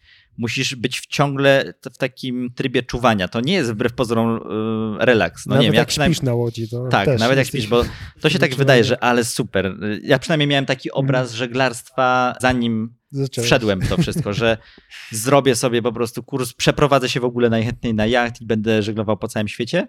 Zweryfikowało to życie, jakby z dużą pokorą podchodzę. Nie mówię, że, że to nie jest do zrealizowania, ale nie wiem, czy to jest akurat dla mnie tak na stałe, bo no właśnie, cały czas właśnie trzeba bardzo dbać o wszystko, myśleć i być w takim trybie czuwania. Yy, także to jest dosyć męczące. Ale satysfakcjonujące na koniec dnia, szczególnie po takim zakończonym rejsie, myślę, że ja miałem takie poczucie, tak? Jak skończyliśmy naszą wyprawę na Baron to jest y, zupełnie unikalna perspektywa. Tak, jakby nikt nie jest w stanie ci tego dać, y, tego, tej satysfakcji, że swoimi umiejętnościami dotarłeś z punktu A do, do B i potem z B do A jesteś cały i jeszcze zobaczyłeś y, coś, totalnie właśnie nie wykorzystując samolotów czy jakichś takich e, standardowych środków transportu. Właśnie to, co powiedziałeś o tej, o tej motorówce, że w przypadku motorówki to walczysz z żywiołem, że na siłę po prostu tak. pokonujesz ten żywioł przy pomocy setek koni mechanicznych w mm. silniku i, i ujarzmiasz go, ale tak, tak na siłę, tak, tak dyktatorsko. Tak, tak? tak, tak, tak. A właśnie w żeglarstwie chodzi o to, żeby współgrać w mm. symbiozie z tym żywiołem, żeby żeby oczywiście wykorzystać ten żywioł, tak, żeby, żeby tak. przetransportować się z punktu A do punktu B, ale nie walczyć z żywiołem, tylko współgrać z nim. I Mhm. to jest w tym takie no, pociągające i piękne. Wydaje mi się, że to jest też taki, taka trochę terapia na, e, w, tym, w tym współczesnym świecie takim pę, pę, pędzącym. Tak, ja myślę, że warto. Generalnie warto właśnie dlatego, że, że dzisiaj wszystko jest szybko, Tak, podane na tacy. natychmiastowa gratyfikacja, bardzo łatwo. cenę tak, wszystko tak. można mieć, nie? Tak, tak. No właśnie na tę Teneryfę na przykład można wsiąść w tanią linię lotniczą. Oczywiście ja tego nie krytykuję, no po prostu taki jest Mhm. świat, że można wsiąść w tanią linię lotniczą i być w 5 godzin nagle z- z zimowej Warszawy wylądować na słonecznej Teneryfie, czy w kilkanaście godzin być na Hawajach, Mhm, tak? mhm. czy w dwadzieścia parę godzin na, w, Nowej Zelandii. To jest, no nie wiem, no, się to Nieprawdopodobne. nieprawdopodobne i mi się to, pomimo tego, że ciągle latam po świecie, to mi się to no, cały czas w głowie nie mieści, że, że tak można i ilekroć wysiadam nagle na, w jakiejś Panamie, czy, czy w Meksyku, czy w Republice Południowej Afryki z samolotu, to po prostu nie mogę uwierzyć, że jeszcze Udało się. śniadanie zjadłem w Warszawie, a, a Kolację jem, tak. To jest, to, jest, to jest coś nieprawdopodobnego. To jest dla mnie teleport. To jest teleport. Niektórzy mówią, że męczące są podróże lotnicze, bo kilkanaście godzin trzeba spędzić w samolocie. Kurczę, to jest teleport. No. No tak, no ludzie z, jeszcze 100 lat temu nie byliby w stanie w ogóle pojąć, co my robimy, tak? I Tak. co nam się osiągnęło, udało się osiągnąć. Ale żeby właśnie to docenić, warto jest zmienić perspektywę, gdzie płyniesz, jak przywieje i masz świetne warunki i, i dobry jacht, no to 6-7 węzłów na, Mm. e, na godzinę, czyli e, ile, ile przeliczymy? Z 12-13 kilometrów Mm. n- na godzinę No, i to jest no, no, na super prędkość, tak? To jest prędkość praktycznie maksymalna takiego standardowego jachtu Mhm, mhm. turystycznego i, i wtedy już się człowiek cieszy, że w ogóle pędzimy Zgadza obranym się. kierunku. I y, co istotne, e, nadal jest to możliwe, żeby znaleźć e, też innych ludzi, jakąś załogę czy kapitana, który akurat płynie z Portugalii, czy z Hiszpanii, czy z Gibraltaru na Kanary i zamiast tych pięciu godzin, no to załóżmy 4-5 dni, jak wszystkie warunki będą ok, przepłynąć ten dystans, tak, żeby właśnie zobaczyć, poczuć, jak wygląda taka wyprawa e, przez Atlantyk. Nie polecam tego e, od razu na, na pierwszy rzut, tak? To jednak trzeba być mocno e, skoncentrowanym i, i wiedzieć, że chce się coś takiego zrobić, bo może być to jakby zbyt e, ciężkie doświadczenie, pierwszy rzut dla kogoś. I to jest moje e, ostatnie pytanie, jeśli chodzi o cały ten temat podróży do ciebie. Mateusz, jak Twoim zdaniem ludzie dzisiaj, w XXI wieku, przy tych wszystkich technologiach, aplikacjach, serwisach online, które nam bardzo e, w tym pomagają i e, ułatwiają te podróże, jak Twoim zdaniem właśnie tacy aspirujący podróżnicy powinni dzisiaj to zrobić? no, sytuacja zmieniła się diametralnie. No, można powiedzieć, jeśli chodzi o świadomość tego, co się dzieje z naszą planetą. Ja jeszcze podróżowałem w czasach, Nieświadomości. no nieświadomości, tak trzeba sobie to powiedzieć. I jeszcze do niedawna wyzwaniem było właśnie przemieszczać się po planecie. To było to, te, te, to ten challenge taki, Mhm. taki który, który, który kręcił człowieka, żeby odkryć to, co nieodkryte, zobaczyć to, co jeszcze nie zobaczone, wypełnić białe plany na mapie i tym się zajmowaliśmy przez całe wieki Tak. ostatnie, żeby właśnie pokonać geografię, można powiedzieć, Mhm. pokonać te trudności z, z, Narysować ostatnią z mapę. ogromem naszej planety. No, odwróciło się to diametralnie, bo teraz wyzwaniem jest, jak nie zajechać tej naszej planety, tak? Czy jak przemieścić się. z punktu A do punktu B, a równocześnie nie zajechać, bo po prostu jest nas na tyle dużo, że każdy drobny ruch powoduje gigantyczny efekt, niestety. Mm, mm. Znaczy, pojedynczy człowiek nie wpływa w żaden sposób na planetę, ale jak zawsze mówię, mam, Zbiór tych pojedynczych ludzi już wpływa. wyrzucę sobie niedopałka tutaj, tak? Pomyślał o 5 miliardów ludzi.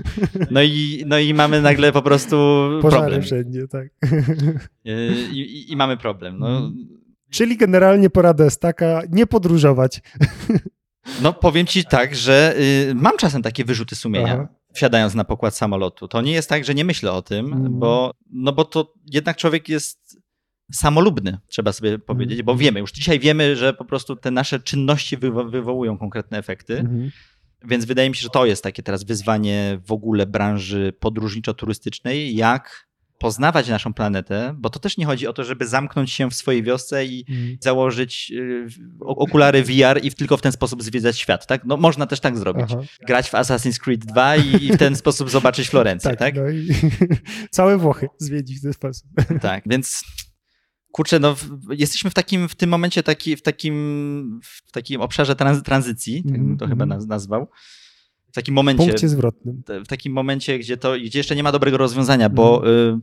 Bo ja uważam, że generalnie poznawanie świata i podróżowanie i obcowanie z jak największą liczbą kultur jest świetne dla każdego człowieka. Otwiera oczy, otwiera umysł. To jest coś, czego się nie da zastąpić niczym. Mhm. Przeczytanie nawet najlepszych, wspaniałych książek, obejrzenie filmów. I, i, prób, nawet jak ktoś ma mega wspaniałą, rozbudowaną wyobraźnię, nie da jednak tego, no tak. co, co, co, co, co doświadczenie. Tak? A z drugiej strony wiemy, że masowa migracja, podróżowanie ludzi no, przy obecnym, no po prostu wyniszcza tę planetę. Mhm. I to jest takie wyzwanie, wydaje mi się, dla podróżników obecnych, żeby jednak poznawać, ale nie spróbować to, to, to robić jak najmniejszym kosztem, a tego się nie da na razie zrobić. Mhm. Powiedzmy sobie szczerze. Zarówno ja, jak i ty przylecieliśmy na, na Teneryfę samolotem mhm. i, i, i na pewno tutaj mnóstwo śmieci już wyprodukowaliśmy. To się zgadza. To jakby nie da się nie produkować CO2, bo to jest jakby ten nasz, ta waluta, tak, którą teraz się używa we wszystkich rozmowach, jeśli chodzi o, o nasze E, efekty naszych działań, tak, naszych jakby stylu życia, czy właśnie podróżowania. Myślę, że to jest też temat zupełnie jakby na osobno odcinek, żeby skupić się, czy w ogóle podróżowanie jest możliwe, jeśli znamy e, efekty e, tak, naszego trybu i właśnie zmian klimatu, gdzie no, nie da się pewnych rzeczy uniknąć. Ja mimo wszystko jestem przekonany, że to jest kwestia odpowiednich wyborów, tak? Jeśli, jeśli mamy y, tą alternatywę chociażby właśnie z tym żeglowaniem, jeśli możemy na przykład nie jeść mięsa, jeśli jest wiele tych takich małych elementów, które potem składają się na tą całość i Koniec końców ja jako jednostka e, mogę tego CO2 wyprodukować mniej i chociażby z tych śmieci na przykład wykorzystać je do recyklingu, czy e, żyć tak jak my teraz tutaj jesteśmy w tej Eronie, w tej pięknej Fince, czyli w takim gospodarstwie rolnym, który no faktycznie funkcjonuje zupełnie inaczej niż hotel pięciogwiazdkowy w Los Cristianos e, tam na południu, bliżej wybrzeża, który no pewnie nie przestrzega jakichś tam wysokich wymogów, jeśli chodzi o kwestie środowiskowe. E, zatem oczywiście nie jest tak, że mam jakieś e, super odpowiedzi i tak zwany silver bullet, że wiem doskonale, co robić, czego nie robić. To jest na pewno ten moment takiej zmiany wielkiej. Być może jest to coś, z czym będziemy się borykać całe nasze życie. Tak? Być może jesteśmy tą generacją, która jeszcze urodziła się w tych jakichś czasach tego prosperity, takiej nieświadomości błogiej i takiego, takich możliwości w zasadzie bez ograniczeń a wszystko, co będziemy robić od teraz aż do naszej śmierci, będzie się wiązało właśnie z jeszcze większymi ograniczeniami, z jakimiś regulacjami i będziemy musieli się dostosować do tego. Tak? Być może te samoloty, z którymi tak podróżowaliśmy chętnie za młodu, jak będziemy starsi, to albo ich nie będzie, albo będą tylko elektryczne, albo będą tak niesamowicie drogie, że no tylko znowu jakaś tam garstka ludzi będzie nim podróżowała. Zobaczymy, tak, jak to będzie. Jeszcze jakieś myśli a propos tego tematu? To się może nawet dosyć szybko zadziać, bo no to jest kwestia woli pewnej, tak? Ja jestem sceptyczny do tego, co ty mówisz, że to jest kwestia wyboru pojedyn- jakby jednostki. Ja myślę, że nie, że to tak nie zadziała. To znaczy... To jest jeden z elementów. Jednostka, tak, jednostka będzie zawsze jednak wybierać wygodę. Oczywiście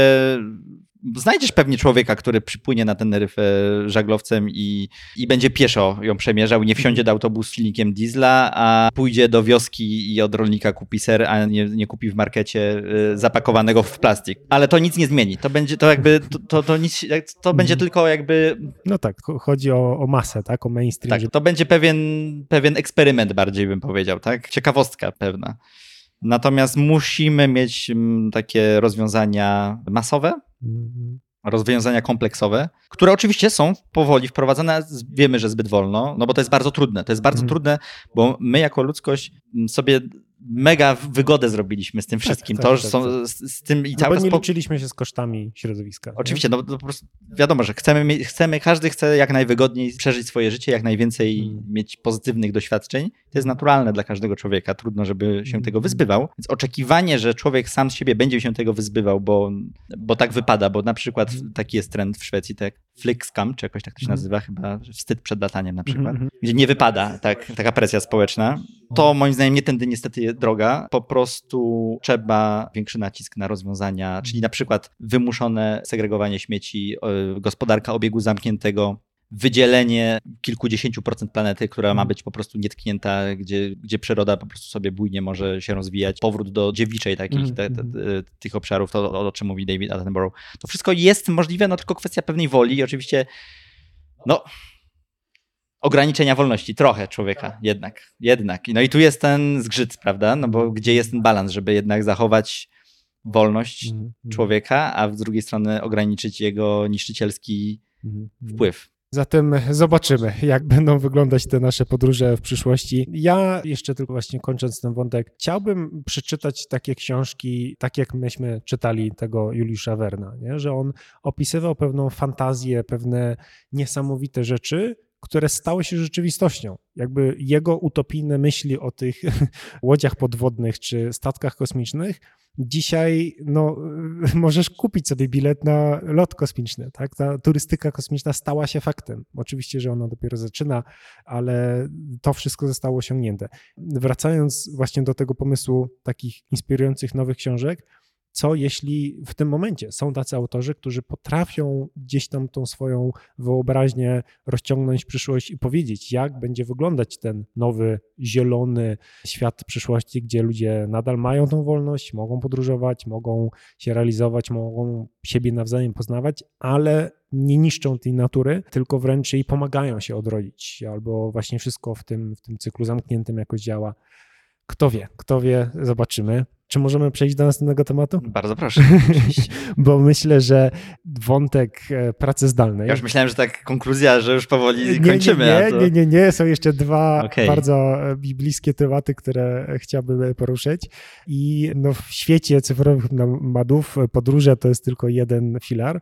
Drugim jest ta możliwość pracy zdalnej, tak? czyli tego, żeby zarabiać odpowiednio dużo i w odpowiednich zasadach te swoje obowiązki realizować, e, no żeby mieć po prostu czas i możliwość korzystania e, z tej destynacji, w której akurat jesteśmy. Jak to wygląda u ciebie? Jak to się stało, że masz taką właśnie swobodę pracy? No ja pracuję w mediach od 12 lat, a od 11 w jednym konkretnym Mhm. medium. I od początku, jak już, jak już zaczynałem tę pracę, to zobaczyłem, że w zasadzie ona polega na tym, że mm, no, pracujesz przed komputerem w dużej części i obecność w biurze jest zbędna i no jak się domyślasz, te 11 lat temu, to, to jeszcze nie było takiego trendu jak cyfrowy nomadyzm i praca zdalna. No i to się bardzo zmieniło, zwłaszcza po, czy w trakcie, jesteśmy w w trakcie trwania pandemii koronawirusa. Ja już zacząłem myśleć o tym w zasadzie od razu, tak? Te 11 lat temu, jak zacząłem pracować, zobaczyłem, że, że można pracować zdalnie i zacząłem w to iść. Mhm. Natomiast musiało trochę upłynąć wody w Wiśle, żeby, żeby, pe- żeby, żeby pewne umysły do tego dojrzały. Mam to szczęście, że faktycznie pracuję w ten sposób już od dawna. Nie wiem, kiedy tak dokładnie. Nie wiem, czy jestem w stanie w ogóle wytypować takie, taką konkretną Mhm. datę, że już pracuję wyłącznie zdalnie, bo to było też tak, że, że ja przez długi czas łączyłem. Częściowo pracowałem zdalnie, ale jak na przykład musiałem z kimś się spotkać, Mhm. no to to było spotkanie na przykład face to face, no to to też jest praca, ale już wtedy stacjonarna, tak? Mhm. Zasadniczo w dużej mierze steruję sobie tym, także wciąż mam taką możliwość, że, że jakbym chciał przychodzić do biura, to jest taka możliwość. Ale większość wszystkich procesów, które ja w tej swojej tej pracy, bo Mhm. jeszcze, jeszcze czymś innym się też zajmuję, mogę wykonywać zdalnie. No i będąc tutaj na Teneryfie, też sam widziałeś, tak? Łączę te, można powiedzieć, semi-wakacje, kwa- quasi-wakacje z pracą, więc da się, da się to połączyć. Mhm. I na czym polega ta praca? Czy ty tylko piszesz te teksty, czy zarządzasz zespołem, czy masz jeszcze szereg innych wyzwań, które musisz na przykład w danej strefie czasowej, czy, czy dopasować się do czasu w Polsce robić? Jak to wygląda? Ja przez kilka lat byłem dziennikarzem, dziennikarzem gospodarczym, finansowym w gazecie i, no, i to jest taka mocno wypalająca, bym powiedział, ma mocno wy, wypalający zawód, y, bardzo obciążający, wymagający takiego, ponieważ to jest dziennik, no to codziennie musisz napisać story, to story musi być, powinno być wysokich lotów i merytorycznie nie można popełnić żadnych błędów, Mhm. tak? Bo piszesz dla czas, czasami wąskiego grona odbiorców, ale bardzo wyspecjalizowanych i profesjonalnych. Więc no, miałem to szczęście, że, że mogłem w ramach tej swojej organizacji trochę się, że tak powiem, przebranżowić i bardziej wejść na taki szczebel zarządzający projektami. Mhm. Wciąż jakby piszę, to nie mhm. jest tak, że, że mi się nie zdarza. Dla sportu nawet sobie czasem napiszę. Na pewno tych tekstów po prostu mniej piszę. Już tak. mniej jestem dziennikarzem, bardziej takim redaktorem mhm. prowadzącym mhm. kilka różnych projektów, bo to jest i część gazety y, papierowej, drukowanej, mm -hmm. która wciąż jest, papier jest wciąż nośnikiem mm -hmm. w mediach, chociaż już niektórzy nie wiedzą nawet, co to jest. Niektórzy nie wiedzą, a niektórzy snuli takie prognozy, że to już tam mhm. parę lat temu no tak. powinno go dawno nie być. Płyty winylowe też miały zniknąć, a tak. cały czas są. Tak. No, może kiedyś faktycznie zaniknie na, na jakiś czas papier, a potem wrócimy do tego jako, jako czegoś oldschoolowego, tak, pożądanego, tak. tak. kolekcjonerskiego. No, kto wie. I drogiego, i drogiego bardzo. Mm. No, ale też zarządzam kilkoma portalami w ramach mm -hmm. wydawnictwa. To już jest bardziej takie zarządzanie procesem całego powstawania kontentu, mm -hmm. a więc współpraca z dziennikarzami, współpraca taka redaktorska, w którym wymyślacie wspólnie na przykład tematy, dopieszczacie jakieś teksty, mhm. redagowanie tych tekstów, współpraca z, ze składem, na przykład gazety, mm-hmm. tak, czyli ludźmi, którzy łamią gazetę całą i, i ją składają. Czyli takimi designerami tego, co ma się pojawić fizycznie. Tego, co jak ma layout już na mm-hmm. stronach wyglądać. Współpraca z, ludźmi, z ludźmi z fotoedycji nad, nad tymi, jakie na przykład zdjęcia się mają znaleźć, czy jakie infografiki działem infografików, także no kurczę, trudno mi jest nawet policzyć iloma jakby, z iloma ludźmi muszę kooperować, tak, tak współpracować, tak, żeby dowieść te różne projekty. Myślę, że raczej to byśmy liczyli kilkadziesiąt na pewno osób, mm -hmm. pracę kilkudziesięciu osób ale to zarządzanie jest głównie przez maile, czy macie jakieś właśnie Slacki, czy tym podobne właśnie software'y takie do zarządzania projektami? Bardzo wiele narzędzi. Mhm. Slack też e, tutaj wchodzi w grę i, i, i różne wszelkie komunikatory, które, które umożliwiają mhm. i wideokonferencje, okay, okay. i zoomy jakieś. I, okay. Także Czyli generalnie wszystko Cały to... wachlarz. Wiesz, to jest też tak, że jakby mhm. wiesz, organizacja nie jest, jak, nie jest w pełni spójna, jakby na, software'owa, tak. bym tak powiedział, więc, więc każdy projekt, ja się dostosowuję też do danego, mhm. na przykład mam Zespołu. dziennikarza, który zawsze musi y, po prostu przez klasyczne połączenie telefoniczne tak. ze mną rozmawiać, tak? Nie, nie, nie użyje mhm. na przykład jakiego, jakiegoś innego y, komunikatora mhm. i, i, i do, do, tego się muszę dostosować. Mam, dzień, mam kogoś, kto tylko wyłącznie i wyłącznie czyta i odpowiada na maile, więc y, ja nie narzucam mhm. też pracownikom, z którymi, z którymi współpracuję Mhm. Myślę, że to, że to jest też e, jakby cecha dobrego zarządzania, że tak. dostosowujesz się do, do, do, do, ludzi, do ludzi, z którymi pracujesz i starasz się skorzystać w najlepszy sposób z ich najlepszych tak, umiejętności. Tak, tak, tak, tak. No a nie wymuszasz czegoś na pozwalasz przykład. Pozwalasz im tak. jakby faktycznie zachować pewną odrębność, tak, czy pewne swoje jakieś tam e, wybory i dzięki temu oni się mogą skupić na dobrej pracy, tak, a nie na tym, że o, o kurczę, a w sumie to jak ja mam zainsterować tego Slacka i jak to działa, nie? Ja tak dokładnie podszedłem do biura, hmm. bo jak już wspomniałem na początku, ja wprowadziłem, mm, można powiedzieć, w ramach pracy z ludźmi, z którymi pracuję, możliwość pracy zdalnej mm. już na kilka lat przed pandemią mhm. koronawirusa myśmy mm. w ten sposób zaczęli funkcjonować. Bo dlaczego mam wymuszać na kimś, że właśnie no tak. ma, ma, ma, takiego komunikatora używać, czy na przykład ma być siedzieć w biurze? No to jest mhm. kompletny bezsens. Ale oczywiście też miałem taką sytuację, że z kolei jeden starszy dziennikarz chciał koniecznie spotykać się co, co tydzień, żeby omówić planowane teksty na żywo i też się do tego dostosowywałem i mhm. spotykaliśmy się, ale czy to było w biurze, czy, czy w kawiarni, no to, to, to, to, to, już mniejsza o to. Mm. Także no ja takie mam podejście, że po prostu trzeba dać e, ludziom tutaj swobodę, żeby, żeby dowozili mm. to, co mają zrobić, ale na w swoich warunkach. Z tego, co dobrze kojarzę, ty też no, jesteś reprezentantem już jakby tego nowego pokolenia, które wychowuje się z tym internetem i no, potrafi zastosować pewne rozwiązania, nawet dla jakby starej, tradycyjnej branży, która wyrosła na druku, na publikacjach jakichś czasopism. I z tego, co dobrze pamiętam, to właśnie ty pokazałeś im, tak, że można robić takie portale tematyczne w ramach ich brandu na stronach internetowych, żeby była tam ta optymalizacja SEO, żeby no, jakby ludzie, którzy szukają w internecie informacji, znajdowali je na właśnie stronach waszej redakcji e, a nie żeby musieli iść do kiosku, tak, i kupić papierową gazetę. No, no wiemy, jak to funkcjonuje, tak? No dzisiaj jakby to samo już e, w ramach, w ramach cyfro, cyfrowych mediów, czy w ogóle jakby dostarczenia informacji.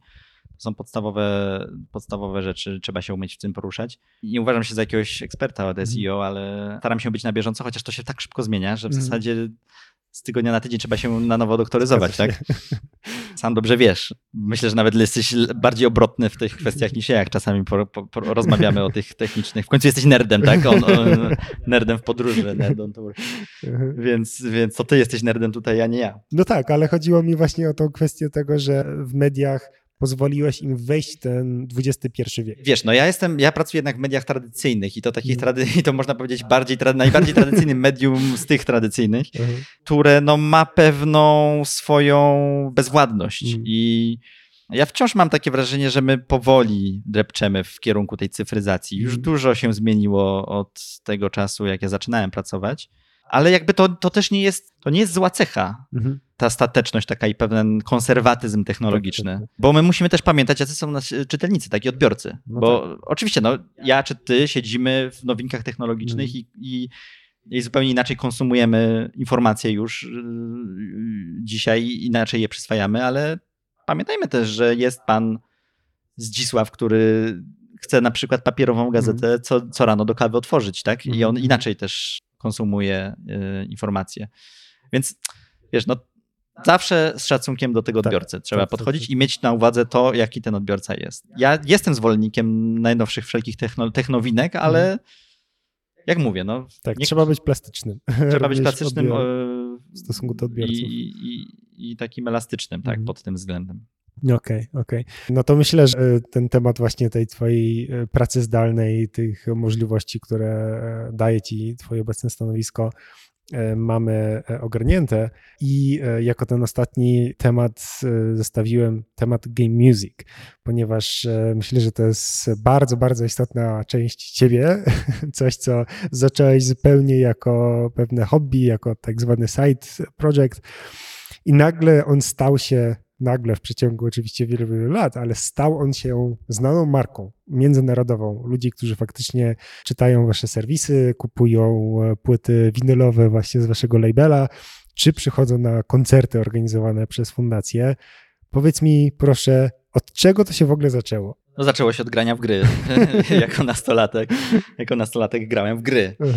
Y, A ponieważ mam też wykształcenie, podstawowe wykształcenie muzyczne, to zwróciłem szybko uwagę na moim zdaniem Mhm. bardzo ważny element produkcji growych, czyli na muzykę, na soundtrack, na to, co jest w tle, na nie, nie To, tylko na samą atmosferę. rozgrywkę, to co buduje atmosferę, bo, bo to jest muzyka czysto ilu- ilustracyjna, Mhm. mająca właśnie potęgować jakieś na przykład emocje. Mm, No i zwróciłem uwagę, że ta muzyka w grach no, bywa naprawdę piękna i wspaniała i, i ciekawa. Coraz, coraz ciekawsza. mm, Kiedy to było, to było z ponad 20 lat temu. mhm, mhm, To, tak, to było to taki, byłem nastolatkiem. mhm.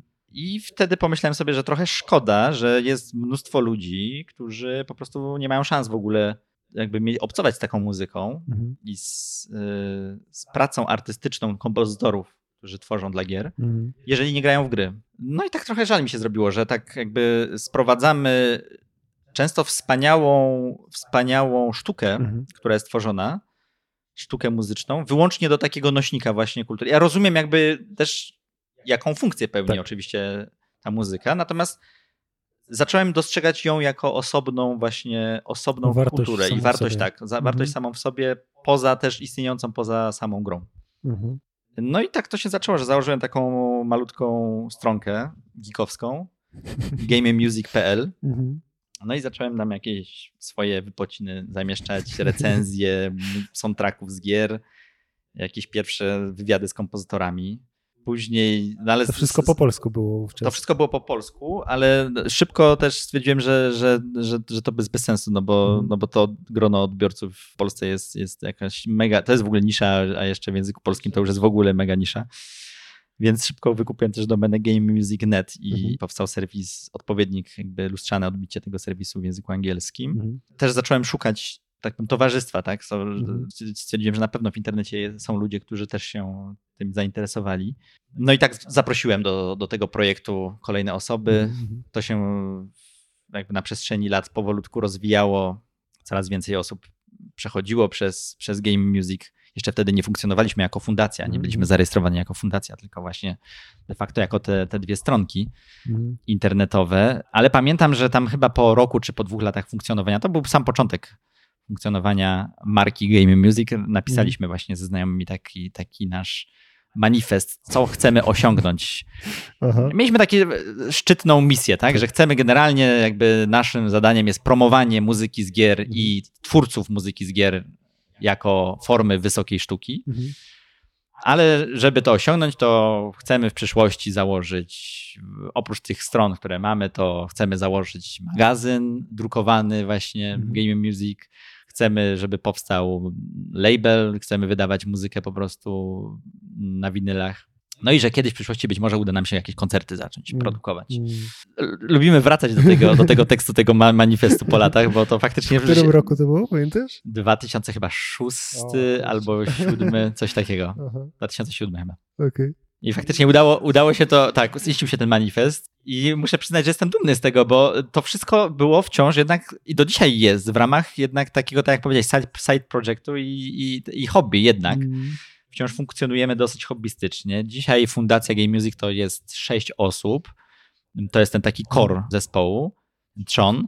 I wszyscy pracują, mają swoje życie zawodowe poza Game Music. To Mhm. Game Music to jest, to jest ich pasja, którą realizują po godzinach. Mm. No i, i dzisiaj jesteśmy na takim etapie, że faktycznie mamy studio, label swój własny i wydajemy winyle z muzyką z gier i, i strony się rozwijają i mamy swój Game Music magazyn Mhm. w języku angielskim, który już trzy numery zostały wyprodukowane, w tym ta trzecia miała faktycznie była edycją drukowaną Mhm. z dystrybucją na cały świat. Mhm. No i nasz, można powiedzieć, flagowy okręt, czyli Game Music Festival, międzynarodowy festiwal muzyki z gier, jedyny na świecie, bo nie ma Mhm. takiego, takiej imprezy e, na taką skalę o muzyce z grach. Już mamy za sobą trzy edycje, w tym momencie produkujemy czwartą edycję. Wyprodukowaliśmy łącznie 10 koncertów, w tym to są naprawdę duże, większość tych koncertów to są duże koncerty symfoniczne, Mhm. w, w których na scenie jest ponad 100 muzyków Mm. to wszystko przybrało rzeczywiście taki rozmach, bym powiedział, jak na projekt hobbystyczny dosyć spory. No tak, tak. To rozumiem, że na publice to nie te sześć osób z fundacji siedzi, tylko trochę więcej. Trochę więcej, tak, bo dotychczas realizowaliśmy festiwal w przepięknym gmachu Narodowego Forum Muzyki we Wrocławiu, które mieści tam chyba 1800 miejsc i, i na festiwal faktycznie zjeżdż- zjeżdżali ludzie z całego świata. Mm. My mamy 50 prawie procent publiczności to są ludzie z zagranicy. Mm. I to z, naprawdę z Japonii, z Kanady, z Australii nawet przyleciała ekipa i, i ze Stanów. Cały festiwal polega na tym, że on się zawsze zamykał w, dwu, w dwóch dniach. To ma, ma część artystyczną, czyli koncerty, Mhm. które zawsze mają charakter monograficzny. Bierzemy na warsztat soundtrack z jakiejś gry bądź serii gier i tworzymy, aranżujemy to przy pomocy orkiestratorów, którzy nad tym miesiącami pracują na, na, na nowe dzieło, czy to symfoniczne, czy w zależności od charakteru też, jaki, jaki, jaki ma, ma Mhm. oryginalna muzyka, czy, czy koncert jazzowy też, Mhm. też mamy na koncie. No i wystawiamy to po prostu, w, wystawialiśmy to w Narodowym Forum Muzyki. Mię- obok jest też taka ścieżka edukacyjna, czyli, czyli zapraszamy z całego świata sound designerów, kompozytorów, którzy dzielą się swoją wiedzą Mhm. z, z młodymi adeptami tej sztuki, dźwięku i muzyku, muzyki w grach. No i, i, no i po tej trzeciej edycji podjęliśmy decyzję dosyć odważną, taką trudną, że jednak trochę rynek polski jest y, na nasze ambicje Za małe. za mały. W sensie mieliśmy taki, taki feedback, że rzeczywiście, że wiele ludzi y, jakby nie wie o tej też imprezie, Mhm. bo to jest jednak traktowane jako, pomimo tego, że my to produkujemy jako międzynarodową imprezę, wszystko jest w języku angielskim, to wciąż było traktowane y, i postrzegane jako impreza lokalna. Stąd zapadła trudna decyzja, y, ale no zobaczymy jak to wyjdzie. Podjęliśmy decyzję, żeby czwartą edycję na razie próbnie, Mhm. to nie jest przeprowadzka na stałe, na razie próba zmierzenia się z, now, z nowym miejscem i środowiskiem. Przenosimy do Londynu. Także w marcu będzie czwarta edycja Game Music Festival. Mhm. tym razem w Londynie. No i udało nam się, udało nam się przeprowadzić rewelacyjnego, najlepszego miejsca w Londynie, bo w zasadzie w Londynie są dwie akustyczne sale, a wszystkie nasze koncerty są akustyczne. Mhm. To też jest taka cecha festiwalu. Dwie duże sale akustyczne, które spełniały nasze oczekiwania, to jest Barbican Center i Royal Festival Hall. Mhm. No i myśmy właśnie podjęli decyzję, że e, wchodzimy do Royal Festival Hall. Którego marca dokładnie? 6, 6 marca 2022. będą, tak, będą dwa koncerty. No i oczywiście też i 5 marca, 5 i 6 marca, dwa dni. Festiwal 5 będzie cała ścieżka edukacyjna. Mhm. 6 marca będą dwa koncerty. Bierzemy na warsztat Cupheada. Mhm. Mega jazzowy, fajny, fajny soundtrack. Mhm. Zdana ci trudna gra. I, mhm. I serię Ori. Ori and the Blind Forest i Ori and the Will of the Wisps, muzyka Garetha Cookera. Mhm. I to będzie duży koncert. Ten drugi będzie dużym koncertem symfonicznym, bo mamy, mamy no, jedną z najlepszych orkiestr, które są w mhm. Londynie. Philharmonia Orchestra y, na pokładzie i Hertfordshire chorus, mhm. czyli duży chór. Więc łącznie tam będzie 150 muzyków prawie na scenie. Wow. Faktycznie to brzmi jak no, taki side project, który nagle osiągnął e, olbrzymie, wysokie loty. Jak to jest w kwestiach e, takich organizacyjnych, bo fundacja jest non-profit, tak? To nie jest e, firma, która tworzy jakieś komercyjne rzeczy. Zatem jak przez te wszystkie lata e, zbieraliście środki? Jak e, to wygląda obecnie? Tak, działamy od kilku lat jako fundacja mhm. Mm, zarejestrowana w Polsce na gruncie prawa europejskiego. No i to oczywiście jest trudny temat, bo no finanse, każdy pewnie, kto nas teraz słucha i kiedykolwiek organizował jakiś event, jakiś festiwal, no to wie, jak trudno jest spiąć finansowo mm. takie, takie wydarzenie. Zwłaszcza takie wydarzenie jak my, bo my mamy po prostu wielkie ambicje i myśmy od początku Game Music Festival i nasze koncerty są realizowane tak, jak my byśmy sobie marzyli, żeby koncerty wyglądały. Znaczy, nie idziemy tutaj na żaden kompromis. Mm. Muszę od razu jasno, jasno powiedzieć, że tak jak ja marzę sobie, że widzę jakąś grę, słyszę, jaka tam jest muzyka i wyobrażam sobie, jak, jaki byłby wymarzony koncert, w jakiej mm. oprawie ta muzyka mm. powinna być zaprezentowana, w jakiej formie mm, na scenie filharmonii, to tak dokładnie to realizujemy i nie, nie robimy tego po łebkach i nie robimy tego tanio, niestety. Tego się nie da zrobić tanio. Chcąc to zrobić dobrze, trzeba to zrobić drogo, niestety. I no nie wiem, może ktoś z, z, ze słuchaczy był kiedyś na naszym festiwalu, mhm. więc, więc wie, jak to wygląda, że to faktycznie jest z dosyć dużym rozmachem robione, ale przy zachowaniu całej takiej estetyki minimalistycznej, jeśli chodzi o prezentację tego. Znaczy, to nie jest show, żeby od razu też. Mm. Fajerwerków, laserów, e, dymów. Nie ma tego typu Słabo. rzeczy. To jest koncert. E, my w klasycznej formie mhm. podajemy muzykę współczesną. Okay staramy się zawsze y, dobierać repertuar według po prostu tego, jak doceniamy, jak widzimy, jaką wartość ma muzyka dana w mhm. danej grze. Więc często to jest tak, że to nie jest projekt, który jako gra odniósł wielki sukces. Mm. Często jest tak, że właśnie ta muzyka jest bardziej ambitna i ciekawa z naszego punktu tak. widzenia w projektach niszowych, mm. w sensie gry. Mm. Więc to jest trudniej sprzedać na przykład też takie mm. bilety. Mm. Jak pozyskać finansowanie, żeby, żeby wrócić do tego pierwotnego e, pytania? Pierwsze, pierwszą edycję zrealizowaliśmy całkowicie z własnej kieszeni, wykładając pieniądze na to, mhm. licząc na to, że część przynajmniej środków zwróci nam się z biletów. Bilety niestety nie pokrywają kosztów w całości, możesz się tylko domyślić. Hmm. Więc y, pierwsza edycja wyglądała tak, że do tego dopłacaliśmy. Przy drugiej edycji udało nam się jakieś bardzo nieduże dofinansowanie, ale bardzo nieduże, no nie wiem, czy nawet pokrywało nawet chyba 3-4% budżetu. Hmm. Nie pokrywało y, dofinansowanie z miasta Wrocławia y, pozyskać. I przy trzeciej edycji, przepraszam, tak się zawiesiłem, ale próbuję, mhm. żeby nie pomylić, nie, nie, czy, czy któraś, czy któraś, nie, chyba, chyba to było do, dobrze. Czy przy, trzeciej, przy trzeciej edycji dostaliśmy też dofinansowanie z Ministerstwa Kultury i z Narodowego Centrum Kultury mhm. i z miasta Wrocławia. Przy czym to było, no to też, to, to, to, to, to wszystko, całe to dofinansowanie nie pokrywa wciąż nawet połowy kosztów, tak? To, to, to, mhm. tego, więc zawsze liczymy, żeby jednak to spiąć jakoś z z biletowania. No niestety jak ktoś robi takie duże projekty, no to też wie, że jak to działa, że często jest tak, że te koszty rosną z każdą edycją, Mhm. ponieważ na przykład dogadasz się ze znajomym grafikiem, który zrobi ci po kosztach coś Mhm. w ramach jednorazowej twojej przyjaźni, Tak. jakiejś jednorazowej usługi, no trudno oczekiwać od, od tej osoby, że będzie za darmo na przykład, czy za jakieś nieduże wynagrodzenie y, regularnie w ten sposób funkcjo- funkcjonowała, więc to się rozkłada na wszystkich frontach i każda edycja jest po prostu trudniejsza do spięcia. Mhm. To też było y, jakimś takim dla nas, mm, ja- jakimś takim mm, mm, czynnikiem, który nas wypchnął, mówiąc w cudzysłowie, trochę do Londynu. Mhm. Myśmy tego nie byli w stanie. Znaczy, każda z trzech edycji była, można powiedzieć, nierentowna. Jakby, mówiąc Tak, językiem ekonomii, była nierentowna w takim sensie, że realne koszty nie były pokrywane mm, ani z tych dotacji, ani z y, biletowania. Mhm. Wiedziałem, że tak nie, nie możemy funkcjonować, bo albo musimy obniżyć po prostu te koszty i zejść e, z, Z jakości, z czego nie chcecie. tak, zrezygnować z tej wysokiej jakości, Mhm. a to wtedy bez sensu, tak? No bo po co robić coś, w co nie wierzysz do, do No końca, tak. tak. Co nie jest takie, jak ty chcesz.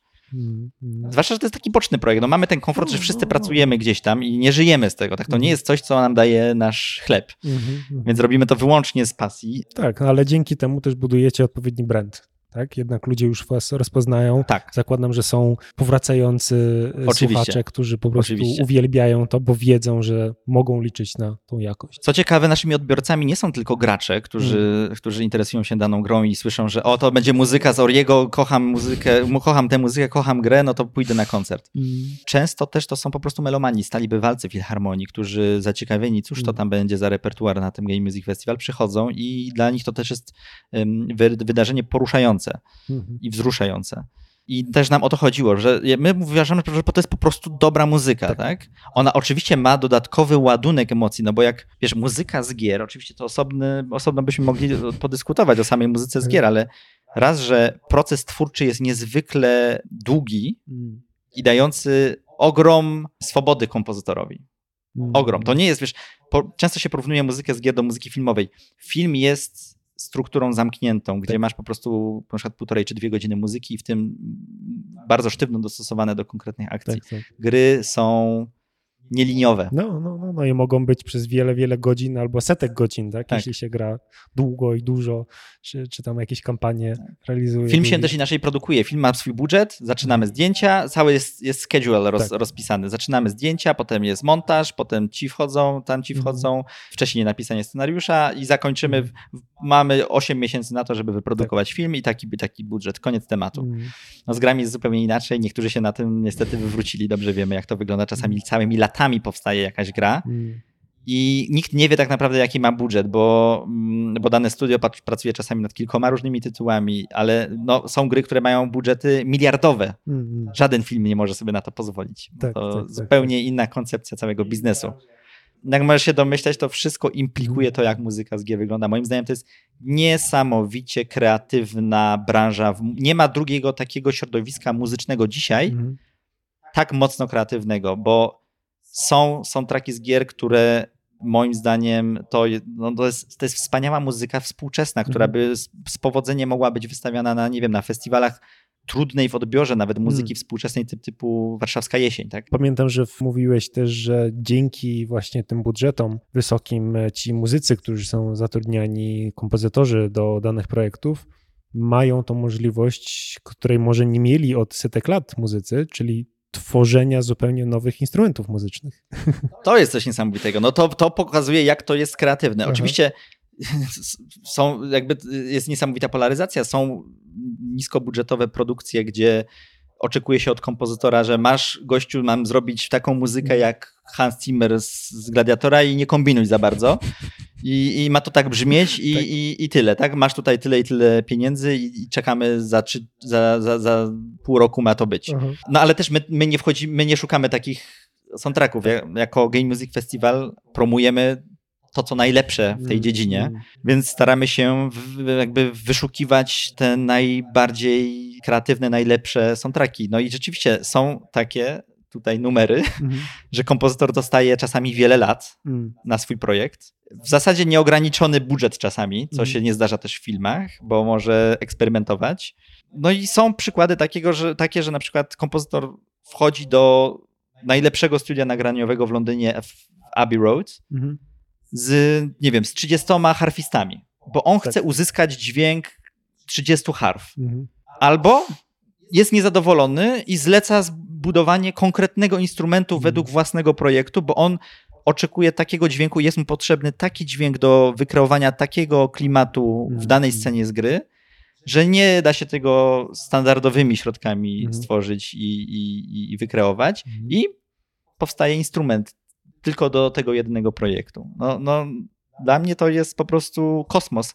Jak duża kreatywność Y, jest w tej branży i jeżeli ktoś ma co do czynienia z muzyką, a się tym nie interesował, tym tematem, to polecam, bo to jest po prostu nowa planeta tak. zupełnie, jeśli chodzi o muzykę i, i, twórczość dla kompozytorów. Wspaniale, że coś takiego się rozwinęło w naszej mm, kulturze. Mm. Wydaje mi się z takiej perspektywy też gracza, bo sam nim jestem, że jest to niesamowite, jak może powstać taka niszowa idea typu, że ok, odseparujmy zupełnie muzykę, tą warstwę całkowicie, którą wielu ludzi e, nie dostrzega, nie widzi jej, wręcz jakby nie słyszy świadomie, no bo są skoncentrowani na tym, co się dzieje, jeśli chodzi o wizję, tak? No bo jednak większość gier wideo polega na tym, jak sama nazwa wskazuje, że coś się dzieje na ekranie, tak? Bez znaczenia, czy to jest ten headset VR, czy na małym ekranie telefonu, czy na dużym desktopie, to jednak koncentracja jest a na wrogu, a na akcji, a na jakimś właśnie systemie budujemy w kosmosie statki i no, niektórzy nawet włączają ten soundtrack, puszczają swoją własną muzykę, tak? Ze Spotify'a czy coś i potrzeba takich ludzi jak wy, którzy potrafią dostrzec to piękno właśnie w tworzeniu zupełnie nowych instrumentów na potrzeby wykreowania zupełnie innego, magicznego świata, który ma zupełnie oryginalne dźwięki, których jeszcze wcześniej nikt nie słyszał. I tutaj jest wiele pola, to pole do manewru, do, do kreacji jest olbrzymie, ponieważ poza tą sferą e, samych instrumentów jest jeszcze cała wielka pula E, tych zmian e, dźwięku elektronicznego, tak? czyli jakiegoś przesterowania, czy wrzucania właśnie jakichś bitów, czy, czy innych rzeczy. Coś, co mnie fascynuje. Ja mam w głowie akurat jeden z takich najbardziej soundtracków, który zapadł mi w pamięci z gry Remember Me. Mm. I to jest przepiękne, że kompozytor postanowił nagrać e, takie symfoniczne utwory z wielką orkiestrą. I zastosował przestery. Tak. świetny soundtrack Oliviera Delivie, francuski kompozytor. Coś fajnie, fajnie, że o tym wspominasz. Tak, mm. tak. Niesamo, niesamowity efekt. No, to, to, to, to, to jakby wpisuje się w, ten, w, to, o czym mówimy, tak? Jaka, mm. jaka, jakie tu jest pole do kreatywności. Wiesz co, ja... ja, nie, ja rozumiem, że, że gracz patrzy po prostu całościowo na grę i mm. często, jak mówisz, włącza na przykład soundtrack. Znaczy, tego akurat trochę nie rozumiem, no bo jednak no to, to jest. To, to, a z drugiej strony mamy filmy które, filmy, które są na przykład dubbingowane. No to jest tak. zabicie od razu tak. całej pewnej warstwy filmu, mm. wykastrowanie filmu z, pewnej, z, pew, z pewnego charakteru, tak, z pewnego charakteru, ale no mm. też tak się dzieje, dzieje i tak y, w, pewny, w pewnych krajach na przykład to jest standard w ogóle, mm. że film jest dubbingowany. Mm. Ja to rozumiem, no bo też no, jak konsumujesz jakiś produkt, a gra jest takim, no, jest produktem konsumpcyjnym, tak, tak, tak, tak, no to trudno, żebyś się zastanawiał na to, jak każdy element, jak każdy element tej, tej, tej tego, tego produktu powstawał i kto tam za to odpowiadał. Mhm. No my o tym wiemy. My akurat jakby weszliśmy w tę branżę, chcemy, żeby ci ludzie byli docenieni, mm. bo to są po prostu prawdziwi artyści, a branża jest niesamowicie kreatywna, ale ja to też rozumiem, że nie każdy musi od razu to doceniać. No jak kupujesz, nie wiem, polisę ubezpieczeniową, to nie zastanawiasz się, czy tam jaki pan stał za tym, że to jakiś aktuariusz wewnątrz y, Towarzystwa Ubezpieczeniowego jak wspaniale swoją pracę zrobił, że policzył dobrze ryzyko i oszacował to. I, Też no, sztuka. No, no, no, no, nie patrzysz na to w ten sposób, tylko oczekujesz dobrego produktu. Tak, Więc tak. słuchaj, no, mm. my po prostu dostrzegamy w tym piękno, zresztą takie, takie było nasze hasło przewodnie, mm. jak zakładaliśmy serwis Behold the game true beauty, czyli dostrzeż okay. grach prawdziwe piękno. Tak? No, uważamy, że to jest ważny element gier, niezwykle kreatywny, tak samo jak zresztą grafika, tak? To są też wspaniali artyści, którzy, którzy nad tym pracują Mm. i promujemy to jako fundacja Game Music. Jak mówiłeś, nie chcecie docierać wyłącznie do graczy, czyli wydarzenie nie jest tylko dla e, tych, którzy e, nałogowo e, grają i funkcjonują w tym świecie. Wydarzenie jest też do po prostu koneserów muzyki, tak? do tych, którzy potrafią docenić. Ważna i świadoma decyzja, którą myśmy Mhm. podjęli. Zazwyczaj współpracujemy z, or- z orkiestratorami, y, którzy nie grali w grę. Okej. Czyli Celowo. dosta- czy celowo, celowo, dlatego że jak grasz w grę, jesteś przywiązany do jakichś tematów i je odbierasz y, bardzo emocjonalnie, jakby poprzez pryzmat gry. Mm. No bo jak grasz godzinami i pamiętasz jakiś motyw, to jesteś jakby no zupełnie inaczej na to spoglądasz. E, A jeżeli jako profesjonalny kompozytor, orkiestrator, Mm. człowiek związany z muzyką w sposób profesjonalny, po prostu popatrzysz na materiał muzyczny Mm. w oderwaniu Tak, od tak, rozgrywki, no to zupełnie inaczej go odbierasz. Mm. Zupełnie inaczej go odbierasz. I dostrzegasz w nim być może to, co człowiek, który ma już ten filtr gracza, Mm. to, czego taki człowiek nie dostrzeże. Stąd wydaje mi się ta uniwersalność naszych koncertów, że one są nie tylko dla graczy, ale też dla melomanów, bo tam są wyciągane smaczki też takie jakby najbardziej ciekawe dla ludzi po prostu związanych z muzyką. Mhm. Natomiast fakt jest też taki, że no, te nasze koncerty są bardzo emocjonalne z tego względu, że zupełnie Mhm. inaczej odbierasz muzykę, którą, w której znasz każdy dźwięk, bo siłą rzeczy, jak przechodzisz przez jakąś scenę w grze 70 razy, Mhm. bo musisz się nauczyć odpowiednio, jak to przejść, Zdecydowanie. albo grasz w grę strategiczną, gdzie w danej lokalizacji słyszysz jakie, jakąś muzykę i słyszysz ją łącznie, jakbyś zliczył kilkaset godzin w swoim życiu na przykład spędziłeś z tą muzyką, no to możesz wyobrazić sobie, jaki to jest piorunujący efekt, jak nagle ten człowiek wchodzi do przytulnego, wygłuszonego wnętrza filharmonii, Mm.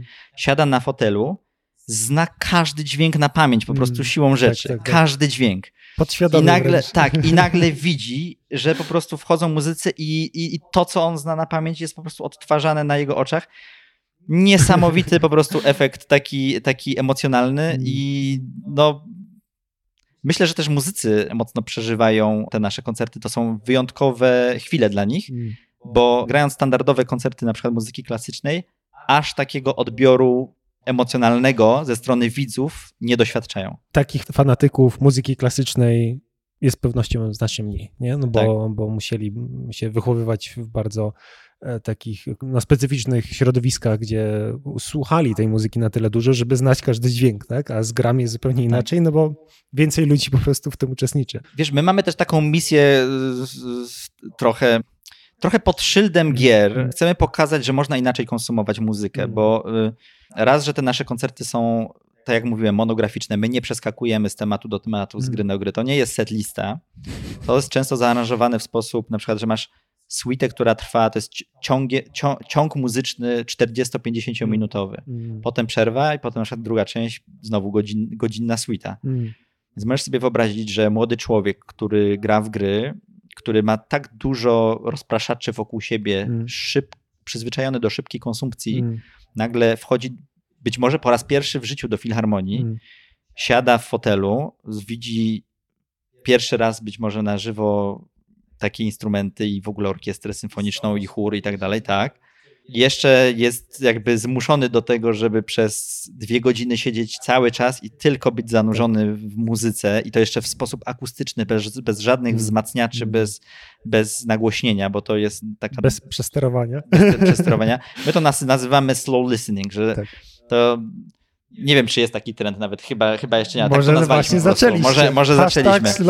Chodzi o taki slow listening, czyli świadome konsumowanie muzyki w sposób trochę inny niż puszczenie jej jako, wiesz, tła do pracy na przykład, Mhm. czy w samochodzie. Mm. I kurczę, no jest to takie trochę też, wiesz, chcemy pokazać młodym ludziom, że da się w ten sposób, jest, takie, y, jest y, taka sfera kultury, Tak, która nie wymaga błyskotek. tak.